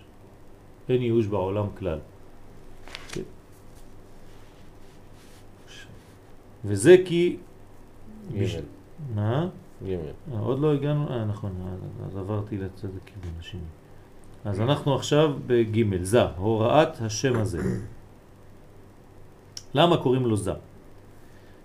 בכבוד, צוריאל, הטעם של פרצוף ה- רביעי. הרביעי של אצילות נקרא בשם זעיר אנפין, להורות כי הוא קטן בתחילה, שאין בו אלא שישה חלקי ספירה אחת בלבד. אחת בלבד, כן. ורק על ידי התיקון הבא אחר כך נגדל פרצופו, כמו ג' פרצופים העליונים ממנו, דהיינו אריך אנפין ואבא ואימא, שמיד מתחילת אצילותם היה בכל פרצוף מהם ספירה שלמה בכל העשר נקודות הפרטיות שבה. תסביר לנו אז. מה זה זה? מה זה כל ספירה פה? זה- זה פרצוף קטן. נולד כאילו גוף, בלי, ה... בלי מה? בלי הגימל ראשונות. כן, זה כבר אמרנו, עכשיו הוא מוסיף משהו חדש פה. כל השאר משנים. כמה שווה כל ספירה פה? לא. אה, אחד חלקי שש. תשימו לב, כי הוא קטן בתחילה שאין בו אלא שישה חלקי ספירה אחת. כלומר, כל זה נקרא ספירה אחת, וכל אחד אחד חלקי שש. זה כלום. מדרגה קטנה מאוד. הם ספירה אחת שלמה, זאת אומרת יש להם עשר, כולם. אבל פה זה רק אחד חלקי שש, לא אחד חלקי עשר. אפילו לא אחד חלקי עשר, כן? זה כמובן שאין לו. הוא צריך להיות עשר כל אחד כדי להיות פרצוף שלם, אבל לעולם הוא לא יוכל להיות עשר, נכון? בינתיים הוא לא עשר, כי הוא העובדה שאין פרצוף חסד. כולם ביחד הם יהיו שש חלקי שש, זה הופך להיות אחד, נכון? ונשלים אותם לעשר חלקי עשר, על ידי השלמת המוחים.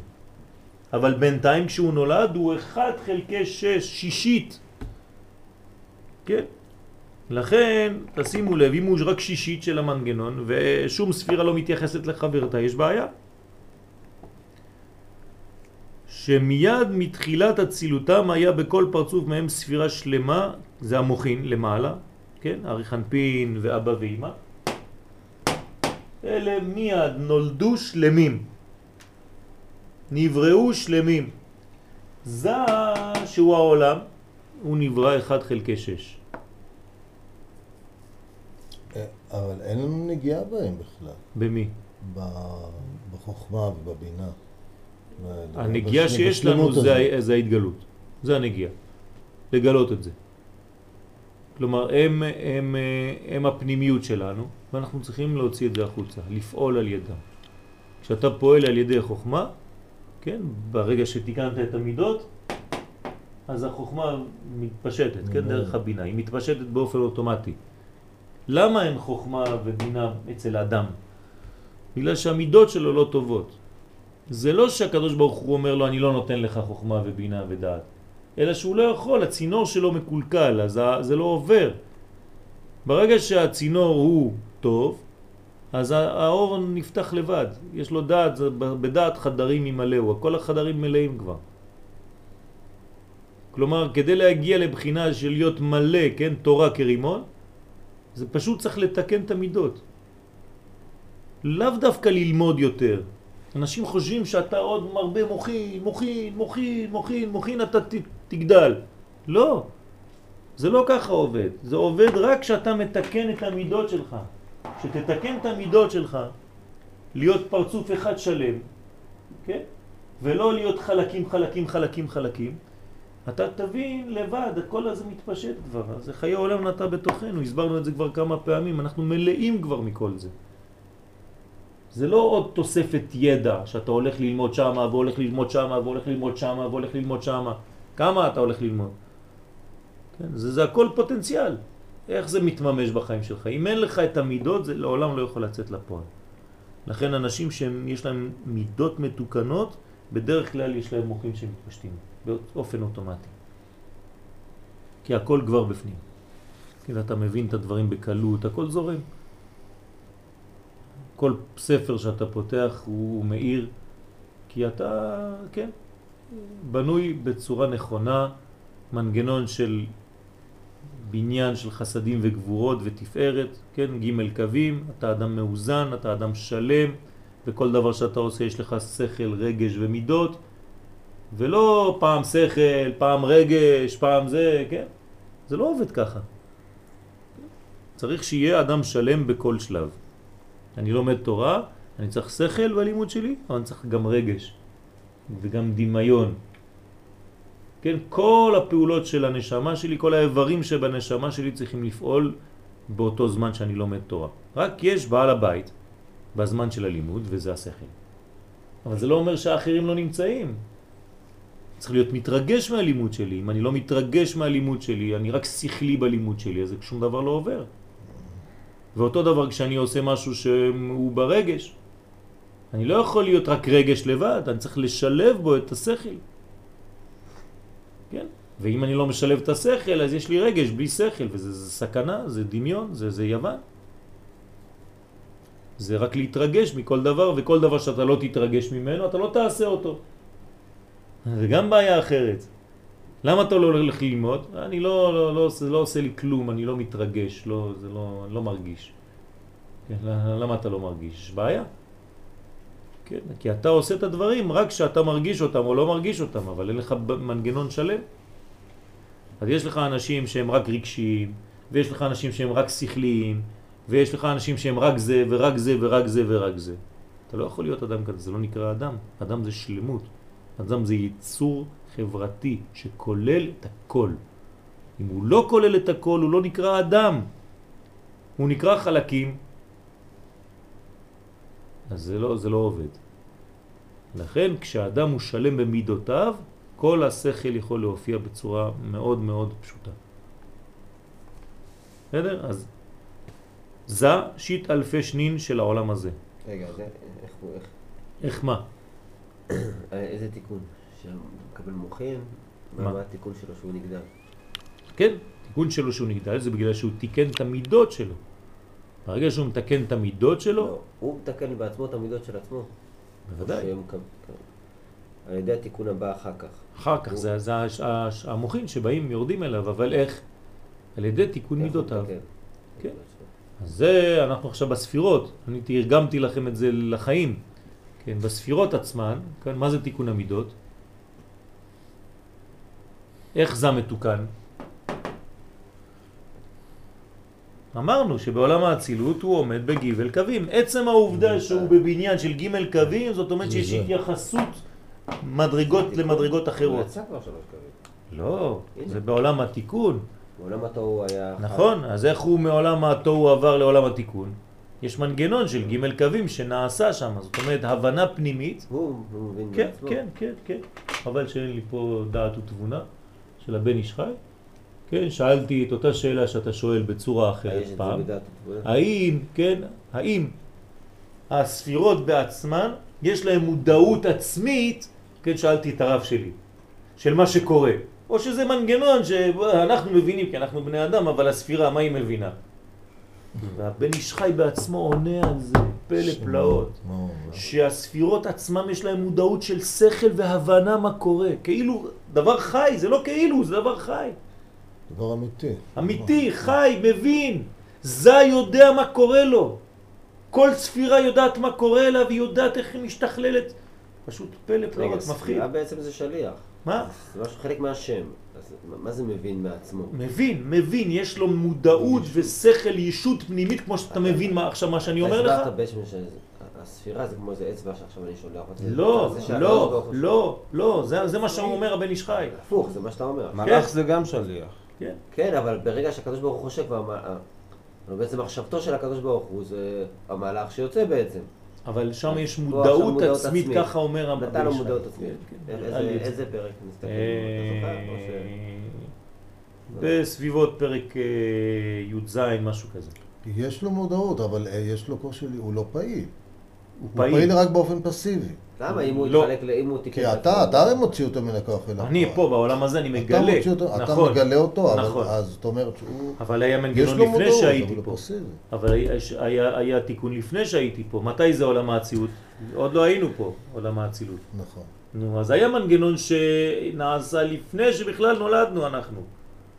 כן, כן, זאת אומרת ש- שיש מדרגה שנבנית לפני שהיית פה. כן, בוודאי. נו, אז איך? אבל נגיד, הוא, זה זה סוג של חומר גלם, ואתה מוציא את הדברים מן ההיעלם אל הגילוי. נכון, זה בעולם שלך. כן, אבל גם הוא, מבחינה מסוימת, הספירה הזאת היא ספירה של, אה, של אה, איזשהו מקור, כאילו אין לו איזושהי התרחשות עצמית בלעדיך. נכון, בסדר, אין לו גילוי. כן, יש לו התרחשות, זה לא בגלל שלא גילית שהוא לא קיים. אבל ההתרחשות שלו היא דרכך. הגילוי שלו דרכך. כלומר, למשל אני כן מדבר על כוכב שגיליתי עכשיו. מה, הכוכב לא קיים? הוא קיים, רק אני לא גיליתי אותו, אז מה, זה בעיה שלי. אבל התפקיד שלו, מה שאני, אני לא, יכול להיות שאני לא מבין את זה, אני לא יודע, אבל אני אומר, נניח אה, הכוכב שנוצר, כן, המאדים למשל, הרי הוא קיבל על עצמו תפקיד מלכתחילה, כן. וזה התפקיד שלו. כן. זאת אומרת, הוא באופן מסוים הוא פסיבי, ולגביך שמה זה מלאך. זה מלאך, לא, הכוכב אתה זה נתת, מלאך. אתה, כן, אתה נתת דוגמה את הכוכב עכשיו, אז אמרתי. כן. אבל הספירה זה, זה דבר דומה, מבחינה, מהבחינה הזאת שזה סוג של איזשהו, לא יודע אם לקרוא לזה חומר גלם, אבל נקודת מוצא, שאתה ממנה, אתה, אתה אז מפעיל למה אנחנו, אותה, כ- כ- אנחנו אומרים שהכוכבים, כן, כולם עושים רצון קונה. רצון קונם. אבל מלכתחילה. הם לא משנים את תפקידם. יפה מאוד. שלא ישנו את תפקידם. כן, זאת אומרת שיש להם מנגנון, אבל פה החידוש זה שיש להם מודעות למה שהם עושים. זה לא שזה מנגנון פסיבי אה, שהוא... מבינים, אוקיי. בסדר? זה. החידוש, זהו, לא אמרנו יותר מזה. אוקיי. אז, אז כשנעשה פה מעשה חסד, או נעשה פה למטה שימוש. באחת מאלה, יפה. אז בעצם הספירה הזאת במודעות לזה בוודאי, שנעשה... בוודאי. זאת אומרת, זה מעצים אותה, זה, כן, כן. זה, יוצר אצלה. גם... כוכב יודע שהוא כוכב, זה באמת מדהים לחשוב על זה ככה. כן, מדהים, שהמודעות היא, עצם המוד- עצם הידיעה היא המודעות. אני שאלתי פעם, ש- שאלתי את השאלה הזאת. ממש שאלתי את השאלה הזאת, כי, כי רציתי. להבין איך זה עובד. ויש תשובה לזה ממש בבן איש חי. זה, זה, זה חידוש יפה. מאוד. כן. מה זה כוכב. יודע שהוא כוכב? הוא דומם, אבל אח שלו יודע שהוא דומם. כשאתה אומר המלאך שלו, זאת אומרת הפנימיות שלו, החלק הרוחני שבו. לא חשוב. לא הכוכב. כן. כל, כל חתיכת עשב, כן, כל, כל עשב ועשב יש לו מלאך שאומר לו גדל. חשבתי על זה הלילה, זה מעניין. הוא לא אומר לו גדל, הוא מכה. כן, מכה בו. כן. נכון, נכון. זה- נכון. כי, יש הכל בהקאות. כן. הכל. מקיים למה הוא מכה? כי לעורר אותו מה? אז אני חושב שגם פה יש... מכה זה זיווג. כן, נראה לי שגם עניין זיווג. אבל גם זה זיווג דעה כמה זה שבחיים של... בחיים של מגדילות הן באות במכות, כאילו... אתה חוטף בשביל לגדול. העצמה זה מה שפה עכשיו כל השיעור. העצמ- העצמה באה מהחיס- מהחיסרון. כן.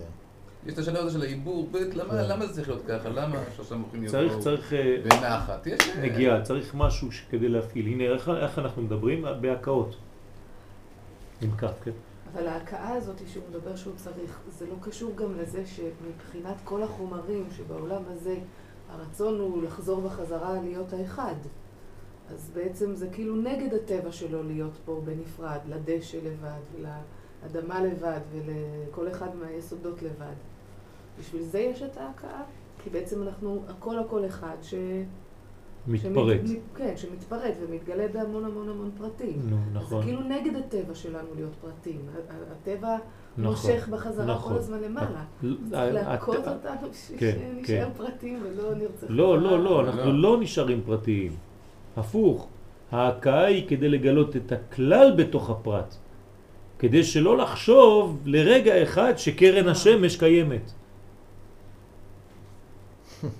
ברגע שהקרן של השמש חושבת שהיא דבר בפני עצמה, נגמר הסיפור. אומרים לה, לא, לא, את לא כלום. את רק שמש שהתפרט. אם אני מוריד את המקור שזה שמש, אתה לא קיים, אתה קרן. אין דבר כזה פרטים. זה רק התפרטות של כלל אחד גדול. אז אה, מה אנחנו צריכים לעשות כפרטים? לא שיכו בנו כדי שנהיה פרטיים, לא, הפוך, כדי שנגלה את הכלל דרכנו. כשנדע ונשאר כל רגע במודעות שאני רק מעביר את הכלל. כן? וכל מדרגה בבריאה שעושה את זה, היא בבחינת צדיק. כי היא שלמה בתורתה. יש תורת הכלב, תורת החתול, תורת העשב, תורת העץ. וכל אחד שלם בתורתו. רק האדם, כן, יש לו את המנגנון הזה היותר מסובך של בחירה חופשית. כן, אבל כולם עושים את רצון קונם. בסדר? מה. ההבדל בין הקונם לקונם שאנחנו אומרים? למה אנחנו אומרים קונם הספרדי ולא קונם? קונם זה אחד, קונם זה רבים. למה לעשות אותו? לא יודע. למה קונם אנחנו לא? יודע. לא, זה רק ההי. יש זה הבדל, רצות רצון קונם זה רצון הקדוש ברוך הוא. לא, קונם זה אחד, קונם זה כמה, כי יש פרטות של אה, כמה אנשים, כמו שאומרים שרק... אולי, אולי אה, בגלל שהביטוי, כן, יש קונה אחד, כן, שניהם צודקים. גם האשכנזים וגם הספרדים. יש קונה אחד, אבל אולי יש ביטוי ל- ל- ל- לקונה הגדול, כן, קונה שמיים וארץ, אצל האשכנזים, וקוניהם זה איכשהו, כן, השליחים שהלכו לעשות את הקניין הזה. כן. אבל ה- הקניין הוא תמיד אחד. ה' זה אות שכוללת, לא? כן. כלומר, אני, אני, אני קונה, אבל בגלל שאני לא יכול לעשות הכל לבד במחאות ואני רוצה לשתף את האחרים, אני יכול, אבל אני רוצה לשתף, אז אני אומר לך, לך תעשה שיעור שם, ולך תעשה שיעור שם. כן, זה לא שאני לא יכול ללכת לעשות את השיעור, אני רוצה לשתף אתכם, שגם אתם תשתמשו ותעשו משהו, כן? הבן איש חי על זה? יש עליו, אה? כן, זה... הוא לקח את זה. מהארי. כן, כן, בטח לקח את זה מהארי. כן. כן, לקחת מהארי, צריך לדעת מאיפה גם. לא, זה לא של עניין לק- להוציא דבר מתוך. דבר. להבין ולומר את הדברים. גם הארי לקח הכל מהזוהר. אז אם אתה הולך ככה, אז אף אחד לא, אף אחד... נו, כן. אבל. מי שיודע לגלות את זה, ויודע, גם זה פה, הנה, הכל כתוב. הכל כתוב, אז מה יש לך? בוא, בוא נחלק את הדפים, תלכו לבית ותקראו לבד. כן, כל הכוח זה ל, ל, ל, להוציא את זה. הרי כולם הולכים לשיעורים לפעמים, אומרים, טוב, הנה, באתי לשיעור, יש לי את הדף, מה אני צריך להישאר? כן, אז אותו עניין. יש לנו כולם בכתבי אריזל, נכון? בבית. יש לך את הזוהר, יש לך כתבי אריזל, נו. אז היית צריך להיות כמו אריזל. היית צריך להיות כמו רבי שמעון בר יוחאי. כל הכוח זה לדלות משם את כל האנרגיה הזאת ולתרגם אותה למילים שהתלבשו בעולם הזה. מה עשה הרב קוק? אותו דבר. אז מה הוא חידש? הוא לא חידש כלום, כן? בטח שהוא חידש.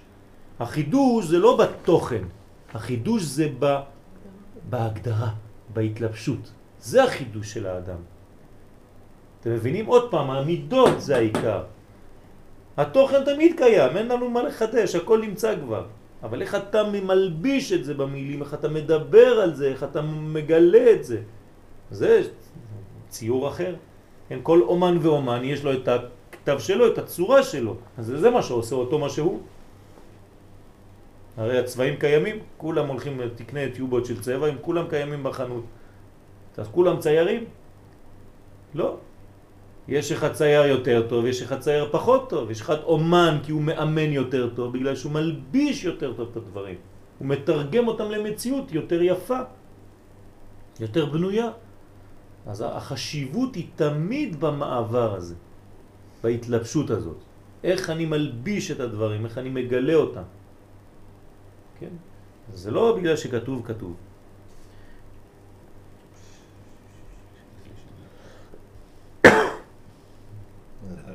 מה? איזה יופי. זה נכון. בעזרת השם. אז אתה עכשיו אה, תמשיך, בבקשה. שיט אלפי שנין של העולם הזה. ראשית אלפי שנים של העולם הזה הם מידת הזמן שהקציב המאציל ברוך הוא לייחודו להתגלות בעולם הזה. נתתי לך את זה בגלל שדיברת אתה על הנושא של הזמן. כי אלים, הקודש הבריחו את שלבותו ונתן מקום לחסר... לחסרונות וקלקולים להתגלות בעולם. כדי לתת מקום לאדם בכוח אמונתו לזכות שיהיה גילוי ייחודו יתברך פרי מעשיו. והנה ההנהגה שהפקיד לנהוג בעולם כל זמן שחפץ בהיעלם ייחודו, הוא סוד פרצוף זעיר אנפין, כי שש קצוות שבו, חגת נהי, הם שורש השיט אלפי שנים, כל קצבה מתפשטת ושולטת באלף שנים. אה, בשביל זה יש את השש קצוות. ונמצא ששליטת זעיר אנפין בסוד שיט אלפי שנים של העולם הזה, היינו משהתחיל העלם הייחוד, עד שובו להתגלות שהוזמן בירור האמת בפועל. יופי. אז אנחנו נחזור מלמעלה, כן? אומר פה הרב בפתחי חוכמה, שש אלף שנה של העולם הזה, זה, זה גבול, נכון? הגמרא במסכת כן. סנהדרין אומרת לנו שהעולם נברא בשביל זמן קצוב. יש פה זמן מוגבל, יש בניין מיוחד של שש, מדרגה של שש. למה? זה עמידת הזמן שהקציב הקדוש ברוך הוא, המאציל, כדי להתגלות. כל מדרגה הכי חשובה בעולם הזה זה גילוי התברך שמו. זה הדבר הכי חשוב. אם שכחתם הכל מכל השיעורים וזכרתם רק את זה, דייכם. זה לזכור שהקדוש ברוך הוא, אנחנו צריכים לגלות אותו. כדי לגלות אותו הוא נתן לנו זמן. הזמן זה מבחן של שש אלף שנה. תחזור כמה שאתה רוצה בגלגולים, תעשה מה שאתה רוצה, תעשה סלטות באוויר, בסוף אתה חייב לגלות אותו פה. כן. כי העלים הקדוש ברוך הוא את שלמותו. הוא לא רוצה להראות את זה. למה? כדי לשתף את האדם. רוצה לתת לאדם אפשרות לעבוד בשיתוף כדי לגלות. נתן מקום לחסרונות ולקלקולים להתגלות בעולם. זה נקרא עולם, הכל נעלם, הכל העלם. תעשה מה שאתה רוצה, תלך ממצב למצב, ממקום למקום, מה שאתה רוצה, כן? כל זה חשוב בגלל העלם הזה. כדי לתת מקום לאדם בכוח אמונתו לזכות שיהיה גילוי ייחודו יתברך בפרי מעשיו. שהקדוש ברוך הוא נותן לנו את זה לטובה, זה חסד שהוא נותן לנו. כשאתה נותן למישהו את העבודה לגלות, אם הוא לא מבין והוא טיפש, אז הוא יכעס עליך. מה אתה נותן לי לעבוד? אבל אם הוא חכם, הוא אומר, תראה איזה תענוג הוא נותן לי. כי רק על ידי זה שאני פועל ומשתתף בדבר הזה, אז אני שותף ואני מרגיש גם את התענוג. התענוג האמיתי זה כשאתה מרגיש שעשית משהו, ולא נתנו לך חינם. כן? והנה הנהגה שהפקיד לנהוג בעולם, כל זמן שחפץ בעולם ייחודו הוא סוד פרצוף זה. כן? בהעלם הוא ייחודו, כן? ייחודו, בהעלם ייחודו הוא סוד פרצוף זה. כלומר, פרצוף זה, מה זה בעצם? זה העלם הייחוד. זה נקרא עולם. זה נקרא עולם. למה זה העלם הייחוד? אז מה זה הייחוד? איפה זה הייחוד? במדרגות העליונות. כלומר, במדרגות העליונות יש לנו בעצם את הייחוד. וכשאנחנו יורדים פתאום יש את העלם הייחוד. נעלם. בשביל מה? יש לך שש מדרגות. פה אתה צריך לגלות את מה שהיה פה גלוי, אבל פה זה כבר נסתר, זה בחינת הגוף. תגלה את מה שבראש בתוך הגוף. בתוך העלם תגלה. תגלה את ההסתר בגילוי. כן, מגילת אסתר. אז מה, מה הבחינה פה של, של נשמות חדשות? נשמות חדשות, מה זה נשמות חדשות? נשמות חדשות זאת אומרת להביא מוחים לא רק לחיות בסיסית מינימלית של העולם. תינוק, כן? אתה נותן לו לאכול. זהו. לא, אתה צריך גם כן לחנך אותו, להעביר מסר יותר פנימי, זה נקרא נשמות חדשות. אז לכל זמן יש גם את הנשמה שלו. יש לו נשמה שלו, אבל הנשמה שלו, כן, תמיד היא לא מופיעה בבת אחת, היא כמו שמן שזורם, כן, ונכנס כל רגע עוד יותר ועוד יותר ועוד יותר ועוד יותר. על ידי מה? זה נשמות חדשות. על ידי מה זה בא? זה לא בא סתם ממעלה למטה, ככה זורם. בגלל שיש לו עליית מן. זה החידוש. כשאתה מעלה עדים לרצות, אתה מקבל את הנשמות החדשות. אבל אם אתה לא מעלה עדים, אתה לא רוצה, אתה לא משתוקק לקבל, אז מה אתה מקבל? חיות. את החיות, את המינימל. אז אנחנו צריכים לעורר כן. את ה... כן. אם לא, את לא. מקבלת נשמה חדשה. את מקבלת רק חיות. זאת אומרת, את חיה. הילדים. כן, כן. אותו דבר. אותו דבר. אנחנו גם ילדים. כן? כלומר, הילדים, מה שהם עושים עם ההורים, אנחנו גם כן עושים אותו דבר. אם הילד לא רוצה מעצמו, לא משתוקק למשהו, אז הוא לא יקבל שום דבר, תשכחו מזה. אז החינוך זה לא לתת לו, זה לעורר אצלו את הרצון לקבל. זה החינוך האמיתי. זה לא להכניס בו, ככה טק, טק, טק, תלמד עוד זה ועוד זה ועוד זה ועוד משנה ועוד זה. לא, זה לא ככה. זה לתת לו חשק לרצות. כי אתה יכול ללמד אותו את כל התורה כולה בכוח, שום דבר לא שווה כלום, כי הוא לא ישכח, הוא ככה, בסוף יזרוק לך את הכל לפרצוף. למה? כי אתה מכניס לו את זה בכוח, ואנחנו עושים כולם את הטעות הזאת. וכל העניין זה לתת לו חשק שירצה מעצמו, כי רק כשהוא ירצה מעצמו הוא יהפוך להיות גדול. עצום, אף אחד לא יעצור אותו כבר. מי שרוצה, נגמר הסיפור.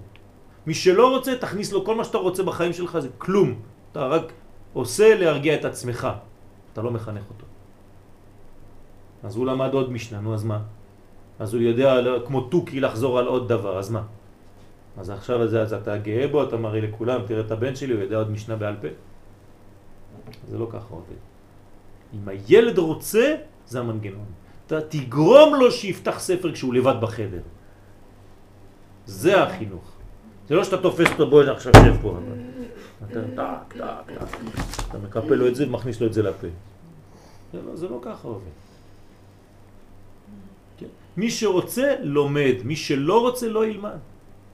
מי שרצה להגיע הלילה הוא בא, מי שלא רצה לא בא. אני, אני אומר בכוונה לא רצה. כי מי שרוצה בא, מי שלא רוצה לא בא. אז לפעמים יש מנגנון של חולי וכל מיני דברים כאלה, כן, אבל זה רצון. יש פנימיות. תשימו לב שכל פעם שלא הלכתם לאיזשהו מקום, זה שבתת מודע השארתם פתח לא לבוא.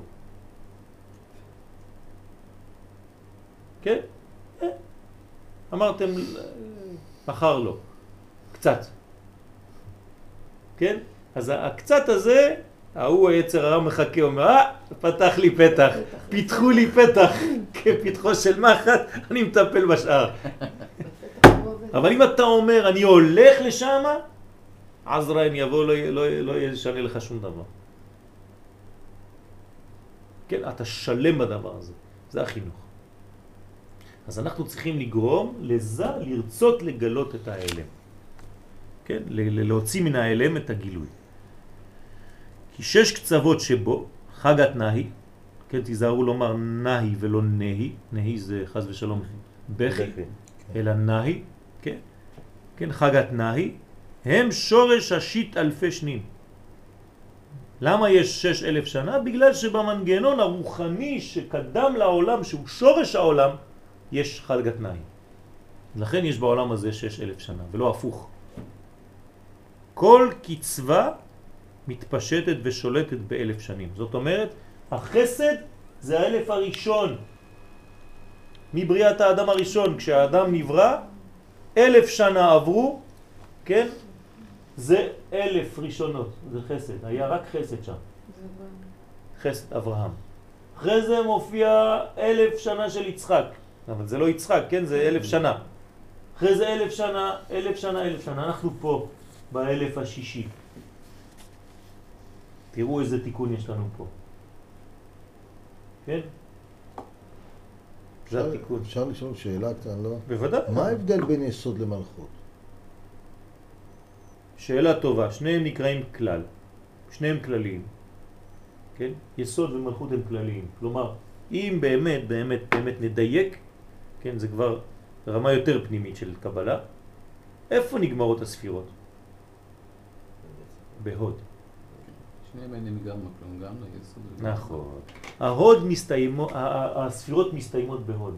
אז ההוד היא הספירה האחרונה.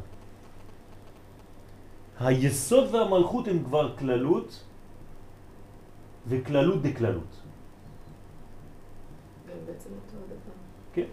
כן, זהו, זה מה ש... זאת אומרת, שמה ההבדל ביניהם? קודם כל, למדנו את זה קצת לפני. אני לא יודע אם שמתם לב לזה, אבל עברנו על זה במהירות. איפה המלכות, השורש שלה? פה, פה, פה, בעטרת היסוד. אה, אוקיי. היא כבר פה, עטרת זה מלכות. היא הייתה פה לפני שהתגלתה פה. אני בכוונה עושה קריקטורה. איפה נמצאת האישה? אצל הגבר. יצאה ממנו. הקדוש ברוך הוא לקח ממנו ועשה את האישה. זאת אומרת שהמלכות נמצאת בהתחלה בתוך היסוד. אז מה עשינו פה? בתוך היסוד היא הייתה עטרת היסוד, כלומר יש נקודת היסוד והיא עטרה מסביב. אבל רצינו לגלות אותה, כן, כמציאות בפני עצמה כדי שתגלה את מלוא האור, אז יש את המנגנון שנקרא מלכות. זה הכללות של הכללות. לא מספיק שהיא תהיה פה כי בכל זאת הוא עדיין זכר שולט פה, ובזכר יש העלם, כוח, אבל לא פועל, ולכן עשינו מזה כללות דקללות, זאת אומרת יציאה לפועל ממש. כלומר גילוי אמיתי של הבניין נקבה, כי רק בנקבה יש גילוי אמיתי. ולכן המלכות היא מגלה, כן? אבל זה ים, יסוד מלכות, זה ים. זה ים החוכמה. זה כל העניין זה לגלות את המי, כן. שהופך לים. כן? כי זה מראה. זה ככה, ופה המראה, ויוצא לך ככה. כן? מי עשה? כל זאת? בדיוק. מי ברא כל אלה? מי ברא את כל זה? אלה. אלה זה 36. א' ל' ה'. ושש כפול שש.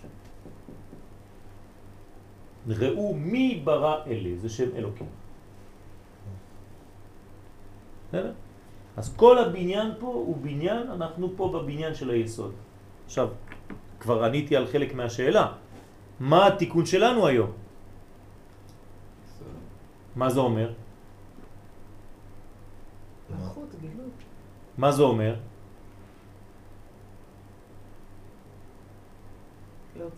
מהפרטות. כן, אבל, אבל איפה העבודה שלנו? אמרתי שכל הספירות מסתיימות בהוד כי כל אחת היא פרטית. עכשיו אנחנו בכלל. בכללי. אם לא נבין שהתיקון שלנו היום זה לגלות את כלל ישראל, את הבניין הכללי, ואנחנו עדיין מתפרטים, עדיין מתעסקים בפרטיות, אז יש לנו בעיה. התיקון של הדור זה לגלות את הבחינה הכללית שבתוכנו. זה התורה שהרב קוק בא לחדש. של תורה בארץ ישראל, של תורת העם, של כללות ולא של פרטיות. פרטיות, אתה יכול ללכת ללמוד תורה בכל מיני מקומות. מה ילמדו אותך שם? תורה פרטית. לכאורה אותו דבר, אותו טקסט, אותם דברים, שום דבר לא שונה. אבל ההתלבשות, כמו שאמרתי מקודם, היא שונה לחלוטין. אתה נחנק בפרטיות, או אתה פתאום מגלה כלל. אתם יודעים איזה הבדל יש? בדיוק ההבדל בין תורת ארץ ישראל לתורת חוץ לארץ. מי שלא יודע את שני העולמות לא מבין על מה אני מדבר בכלל.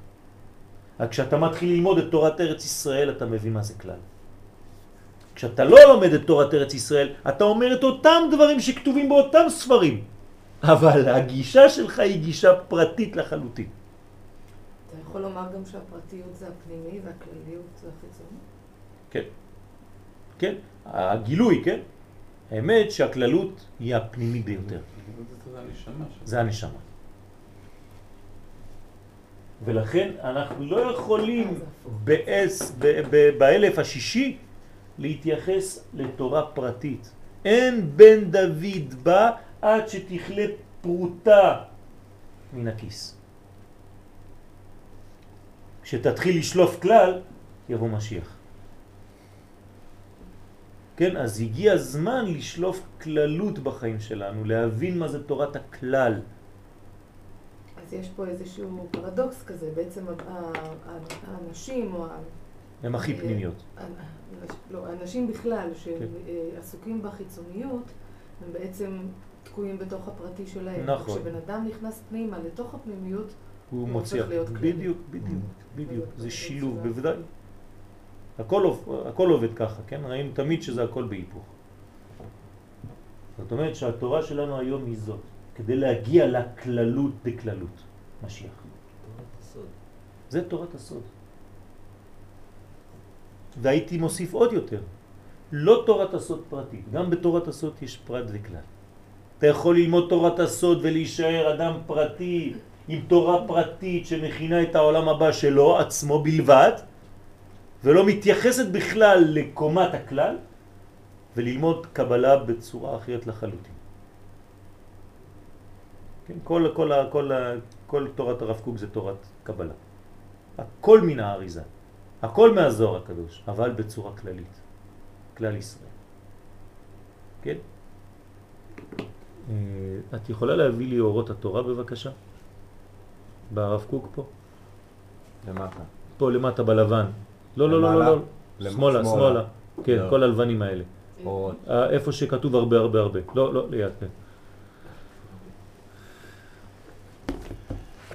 תודה.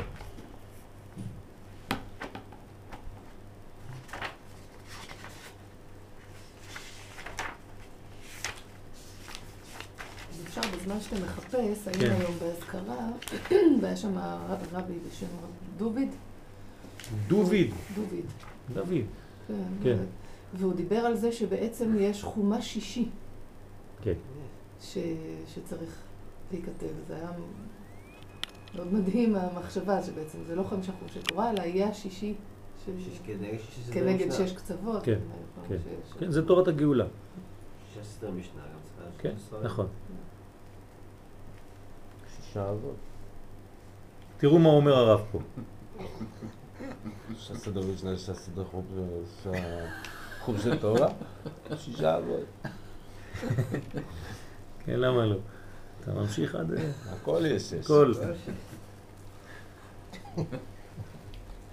זה צוריאל, הוא יודע לעשות את ה... צודק. תראו מה אומר פה הרב, בתורת חוץ לארץ ותורת ארץ ישראל. כל מה שהוא שגור ביחס של תורת חוץ לארץ במובן פרטי, אה, חוץ לארץ זה פרטי, עולה הוא בערך תורת ארץ ישראל למובן כללי. זהו. תורת חוץ לארץ עוסקת בתיקון הנפש הפרטית, בדאגתה לחומריותה ורוחניותה של נפש פרטית, אדם לבד, תפסיק, אין כלל ישראל, עזוב את השטויות האלה, כולם רשעים, תטפל בעצמך. לזיכוכה והתעלותה בחיי שעה וחיי עולם של הנפש הפרטית, אבל רק בתור נפש פרטית. לא כן תורת ארץ ישראל, היא דואגת תמיד בעד הכלל, בעד כללות נשמת האומה כולה. הפרטים הינם מתכנסים בקרבה בכללה. הם מתעלים בעילויה של הכלל, מתעתרים בעתרתה. הכל סוד פה, הכל רמז, כן? עטרת היסוד. עטרת תפארת לעמוסי בטן, שהם עתידים להתחדש כמותה ולפאר ליוצרם, כן? כן? לפאר תפארת על שם כבוד מלכותו. הוא, הכל הכל עושה לנו כאילו בשירה כזאת, כן? גם אותו העילוי שמן הפרט לכלל. זה העילוי שמן הפרט לכלל. המעבר הזה זה עכשיו. על כל מרחב התורה, בייחוד על מרחב הרעיונות של אמונה ויראת שמיים באמת, שזה הלימוד העיקרי של הדור שלנו. ולכן השיעור של הנשים הוא כל כך חשוב שזה אמונה. גם זה עצמו הוא חידוש נשגב ונעלה של תורת ארץ ישראל. זה החידוש. כן, פעם דיברתי עם איזה רב מחול על תורת ארץ ישראל ותורת חוץ לארץ, הוא אומר לי, אני לא יודע על מה אתה מדבר, מה זה תורת ארץ ישראל? תורת של תורת ש- שבגלל שאני לומד פה, הנה עכשיו אני עושה תורת ארץ ישראל, אני לומד פה בירושלים. לא מבינים מה בכלל על מה מדברים, כן?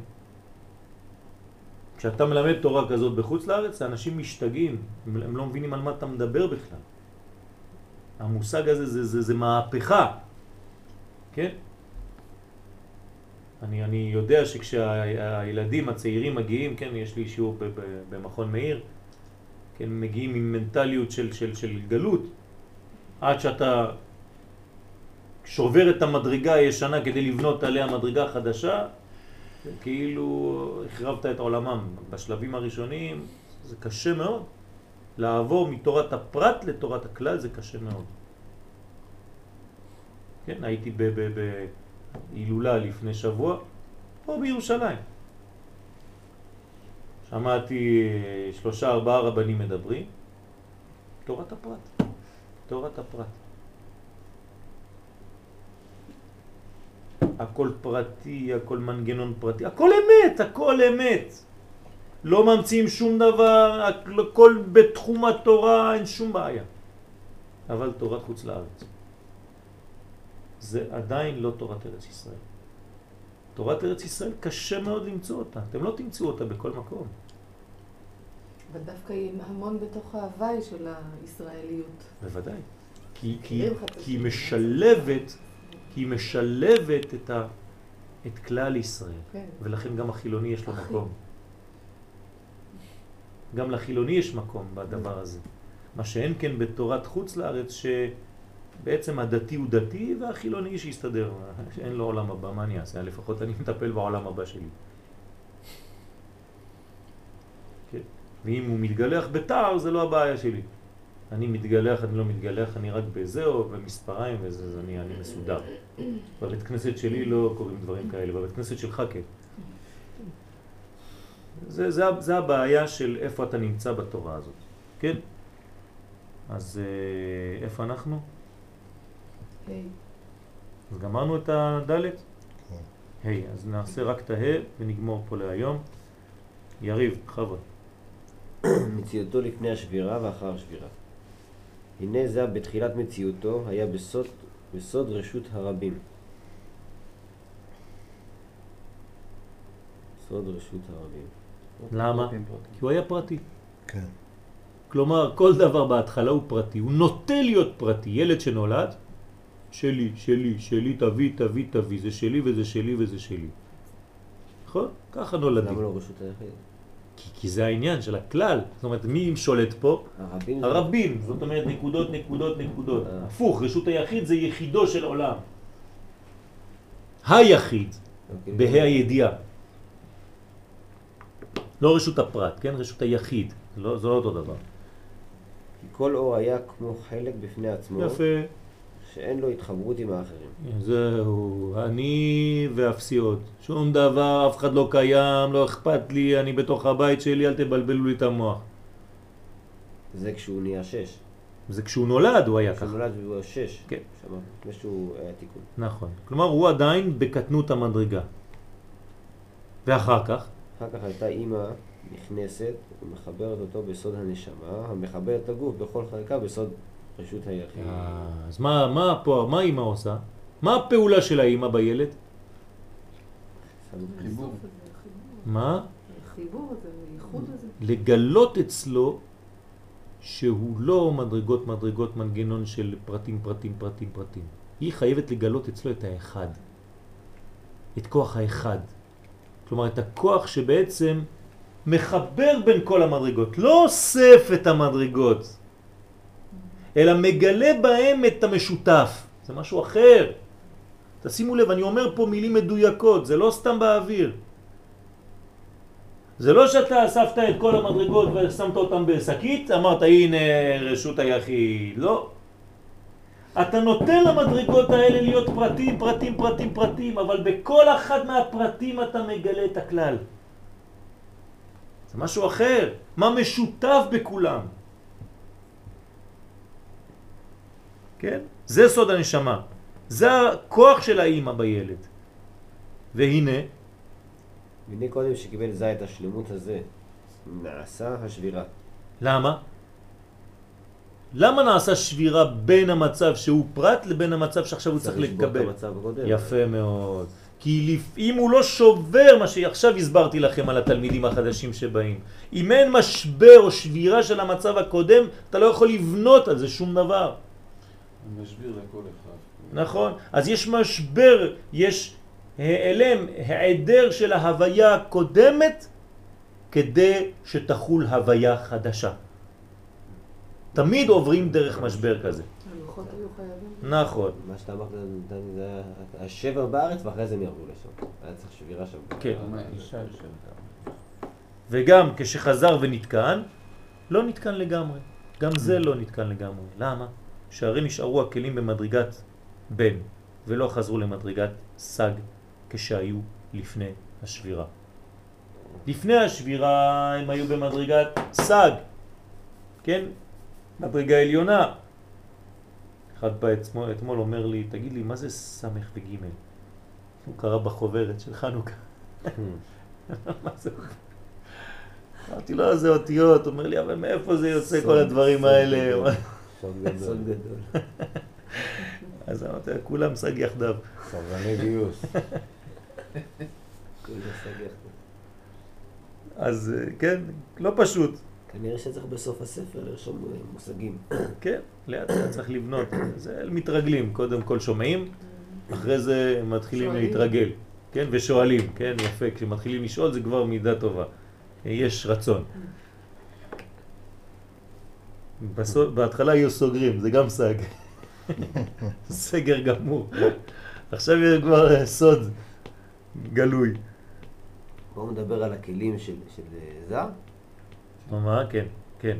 לא נתקנו, כן, הכלים, כי היו במדרגת בן, כלומר, נשארו למטה ולא חזרו, לא גילו מה שהיה בהתחלה, כשהיו לפני השבירה.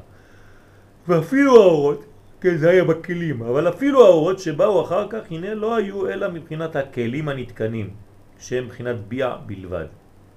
זאת אומרת, לא באו אורות גדולים סתם, באו אורות לפי הכלים. יש יחס למה שמופיע מול העיניים שלך. לא באו, כן, רבנים ללמד אנשים שאין להם כוח לסבול את הלימוד שהם לומדים. אלא צריך להכשיר את התלמיד לקבל את מה שאתה אומר לו. אתה לא יכול להכניס לו חומר שהוא לא יודע, שהוא לא מבין, שהוא לא מסוגל להבין. אז קודם כל, תתייחס למי יש לך מול העיניים, תדבר איתו ברמה שהוא מבין אותך. והן בסוד בן ולא בסוד סג. וגם, אז לכן האור צריך להתייחס לכלים. וגם המה, אנחנו נחזור על זה, כן, בעזרת השם בלי נדר. וגם המה שיצא לתקן את הבן, הנה לא יצא אלא בחינת הראויה לפי בחינת בן הנתקן. כלומר, גם מהו בן, מה זה הזכר ובן זה הנקבה, כשמה נותן לבן, כשהזכר נותן לנקבה, הוא לא נותן לה לפי מה שהוא רוצה לתת, אלא לפי מה שהיא רוצה לקבל ומסוגלת לקבל. כן? יש ביטוי בגמרא שהאדם מתקפל כדי להגיע לרמת אשתו. כן? גוצה. כלומר, הוא, הוא מתקפל ונהיה קטן במרכאות, כן? במדרגה שהיא מסוגלת לקבל ממנו. אם לא, זה לא בעל טוב. אז יצא אל הבחינת הראויה לפי בחינת בן הנתקן. שאם בן היה נתקן כולו, אם באמת היה מדרגה נקבה מתוקנת, אז היא הייתה חוזרת למדרגת סג הגדולה, אז היה המה בסוד האב, אז המה היה צריך לתת לה מפה, כי האב נותן לסג. אבל בגלל שהיא בן, אז הוא נשאר מה ומה נותן לבן. כלומר, לאישה גדולה צריך איש גדול. אבל זה מה שצריך לקרוא בסוף. זה מה שצריך לקרוא. ש, ש, אבל שאלה יהיו פה, יגלו את זה פה, לא שהם כן, יברחו לשם. כן? והבן היטב כי זהו סוף התיקון, כלומר שזה איזה אות זה בהוויה? י' ואיזה זה? כן. כן. והיום זה ו' וזה כן. אבל לעתיד לבוא יהיה. גם זה יהיה י'. והיום ההוא יהיה. השם אחד ושמו אחד. שהי' כ', החוכמה והבינה, האב וסג יהיו בדיוק אותו דבר רק בעולם הנמוך יותר, אב וסג, פעמיים. אב סג, אב סג. כמו שמלכות זה- בינה. בדיוק. בדיוק. אז זה פעמיים אותו דבר, י' כ' י' כ'. כן? יהיה. עד כאן להיום. תודה רבה. תודה רבה לכם.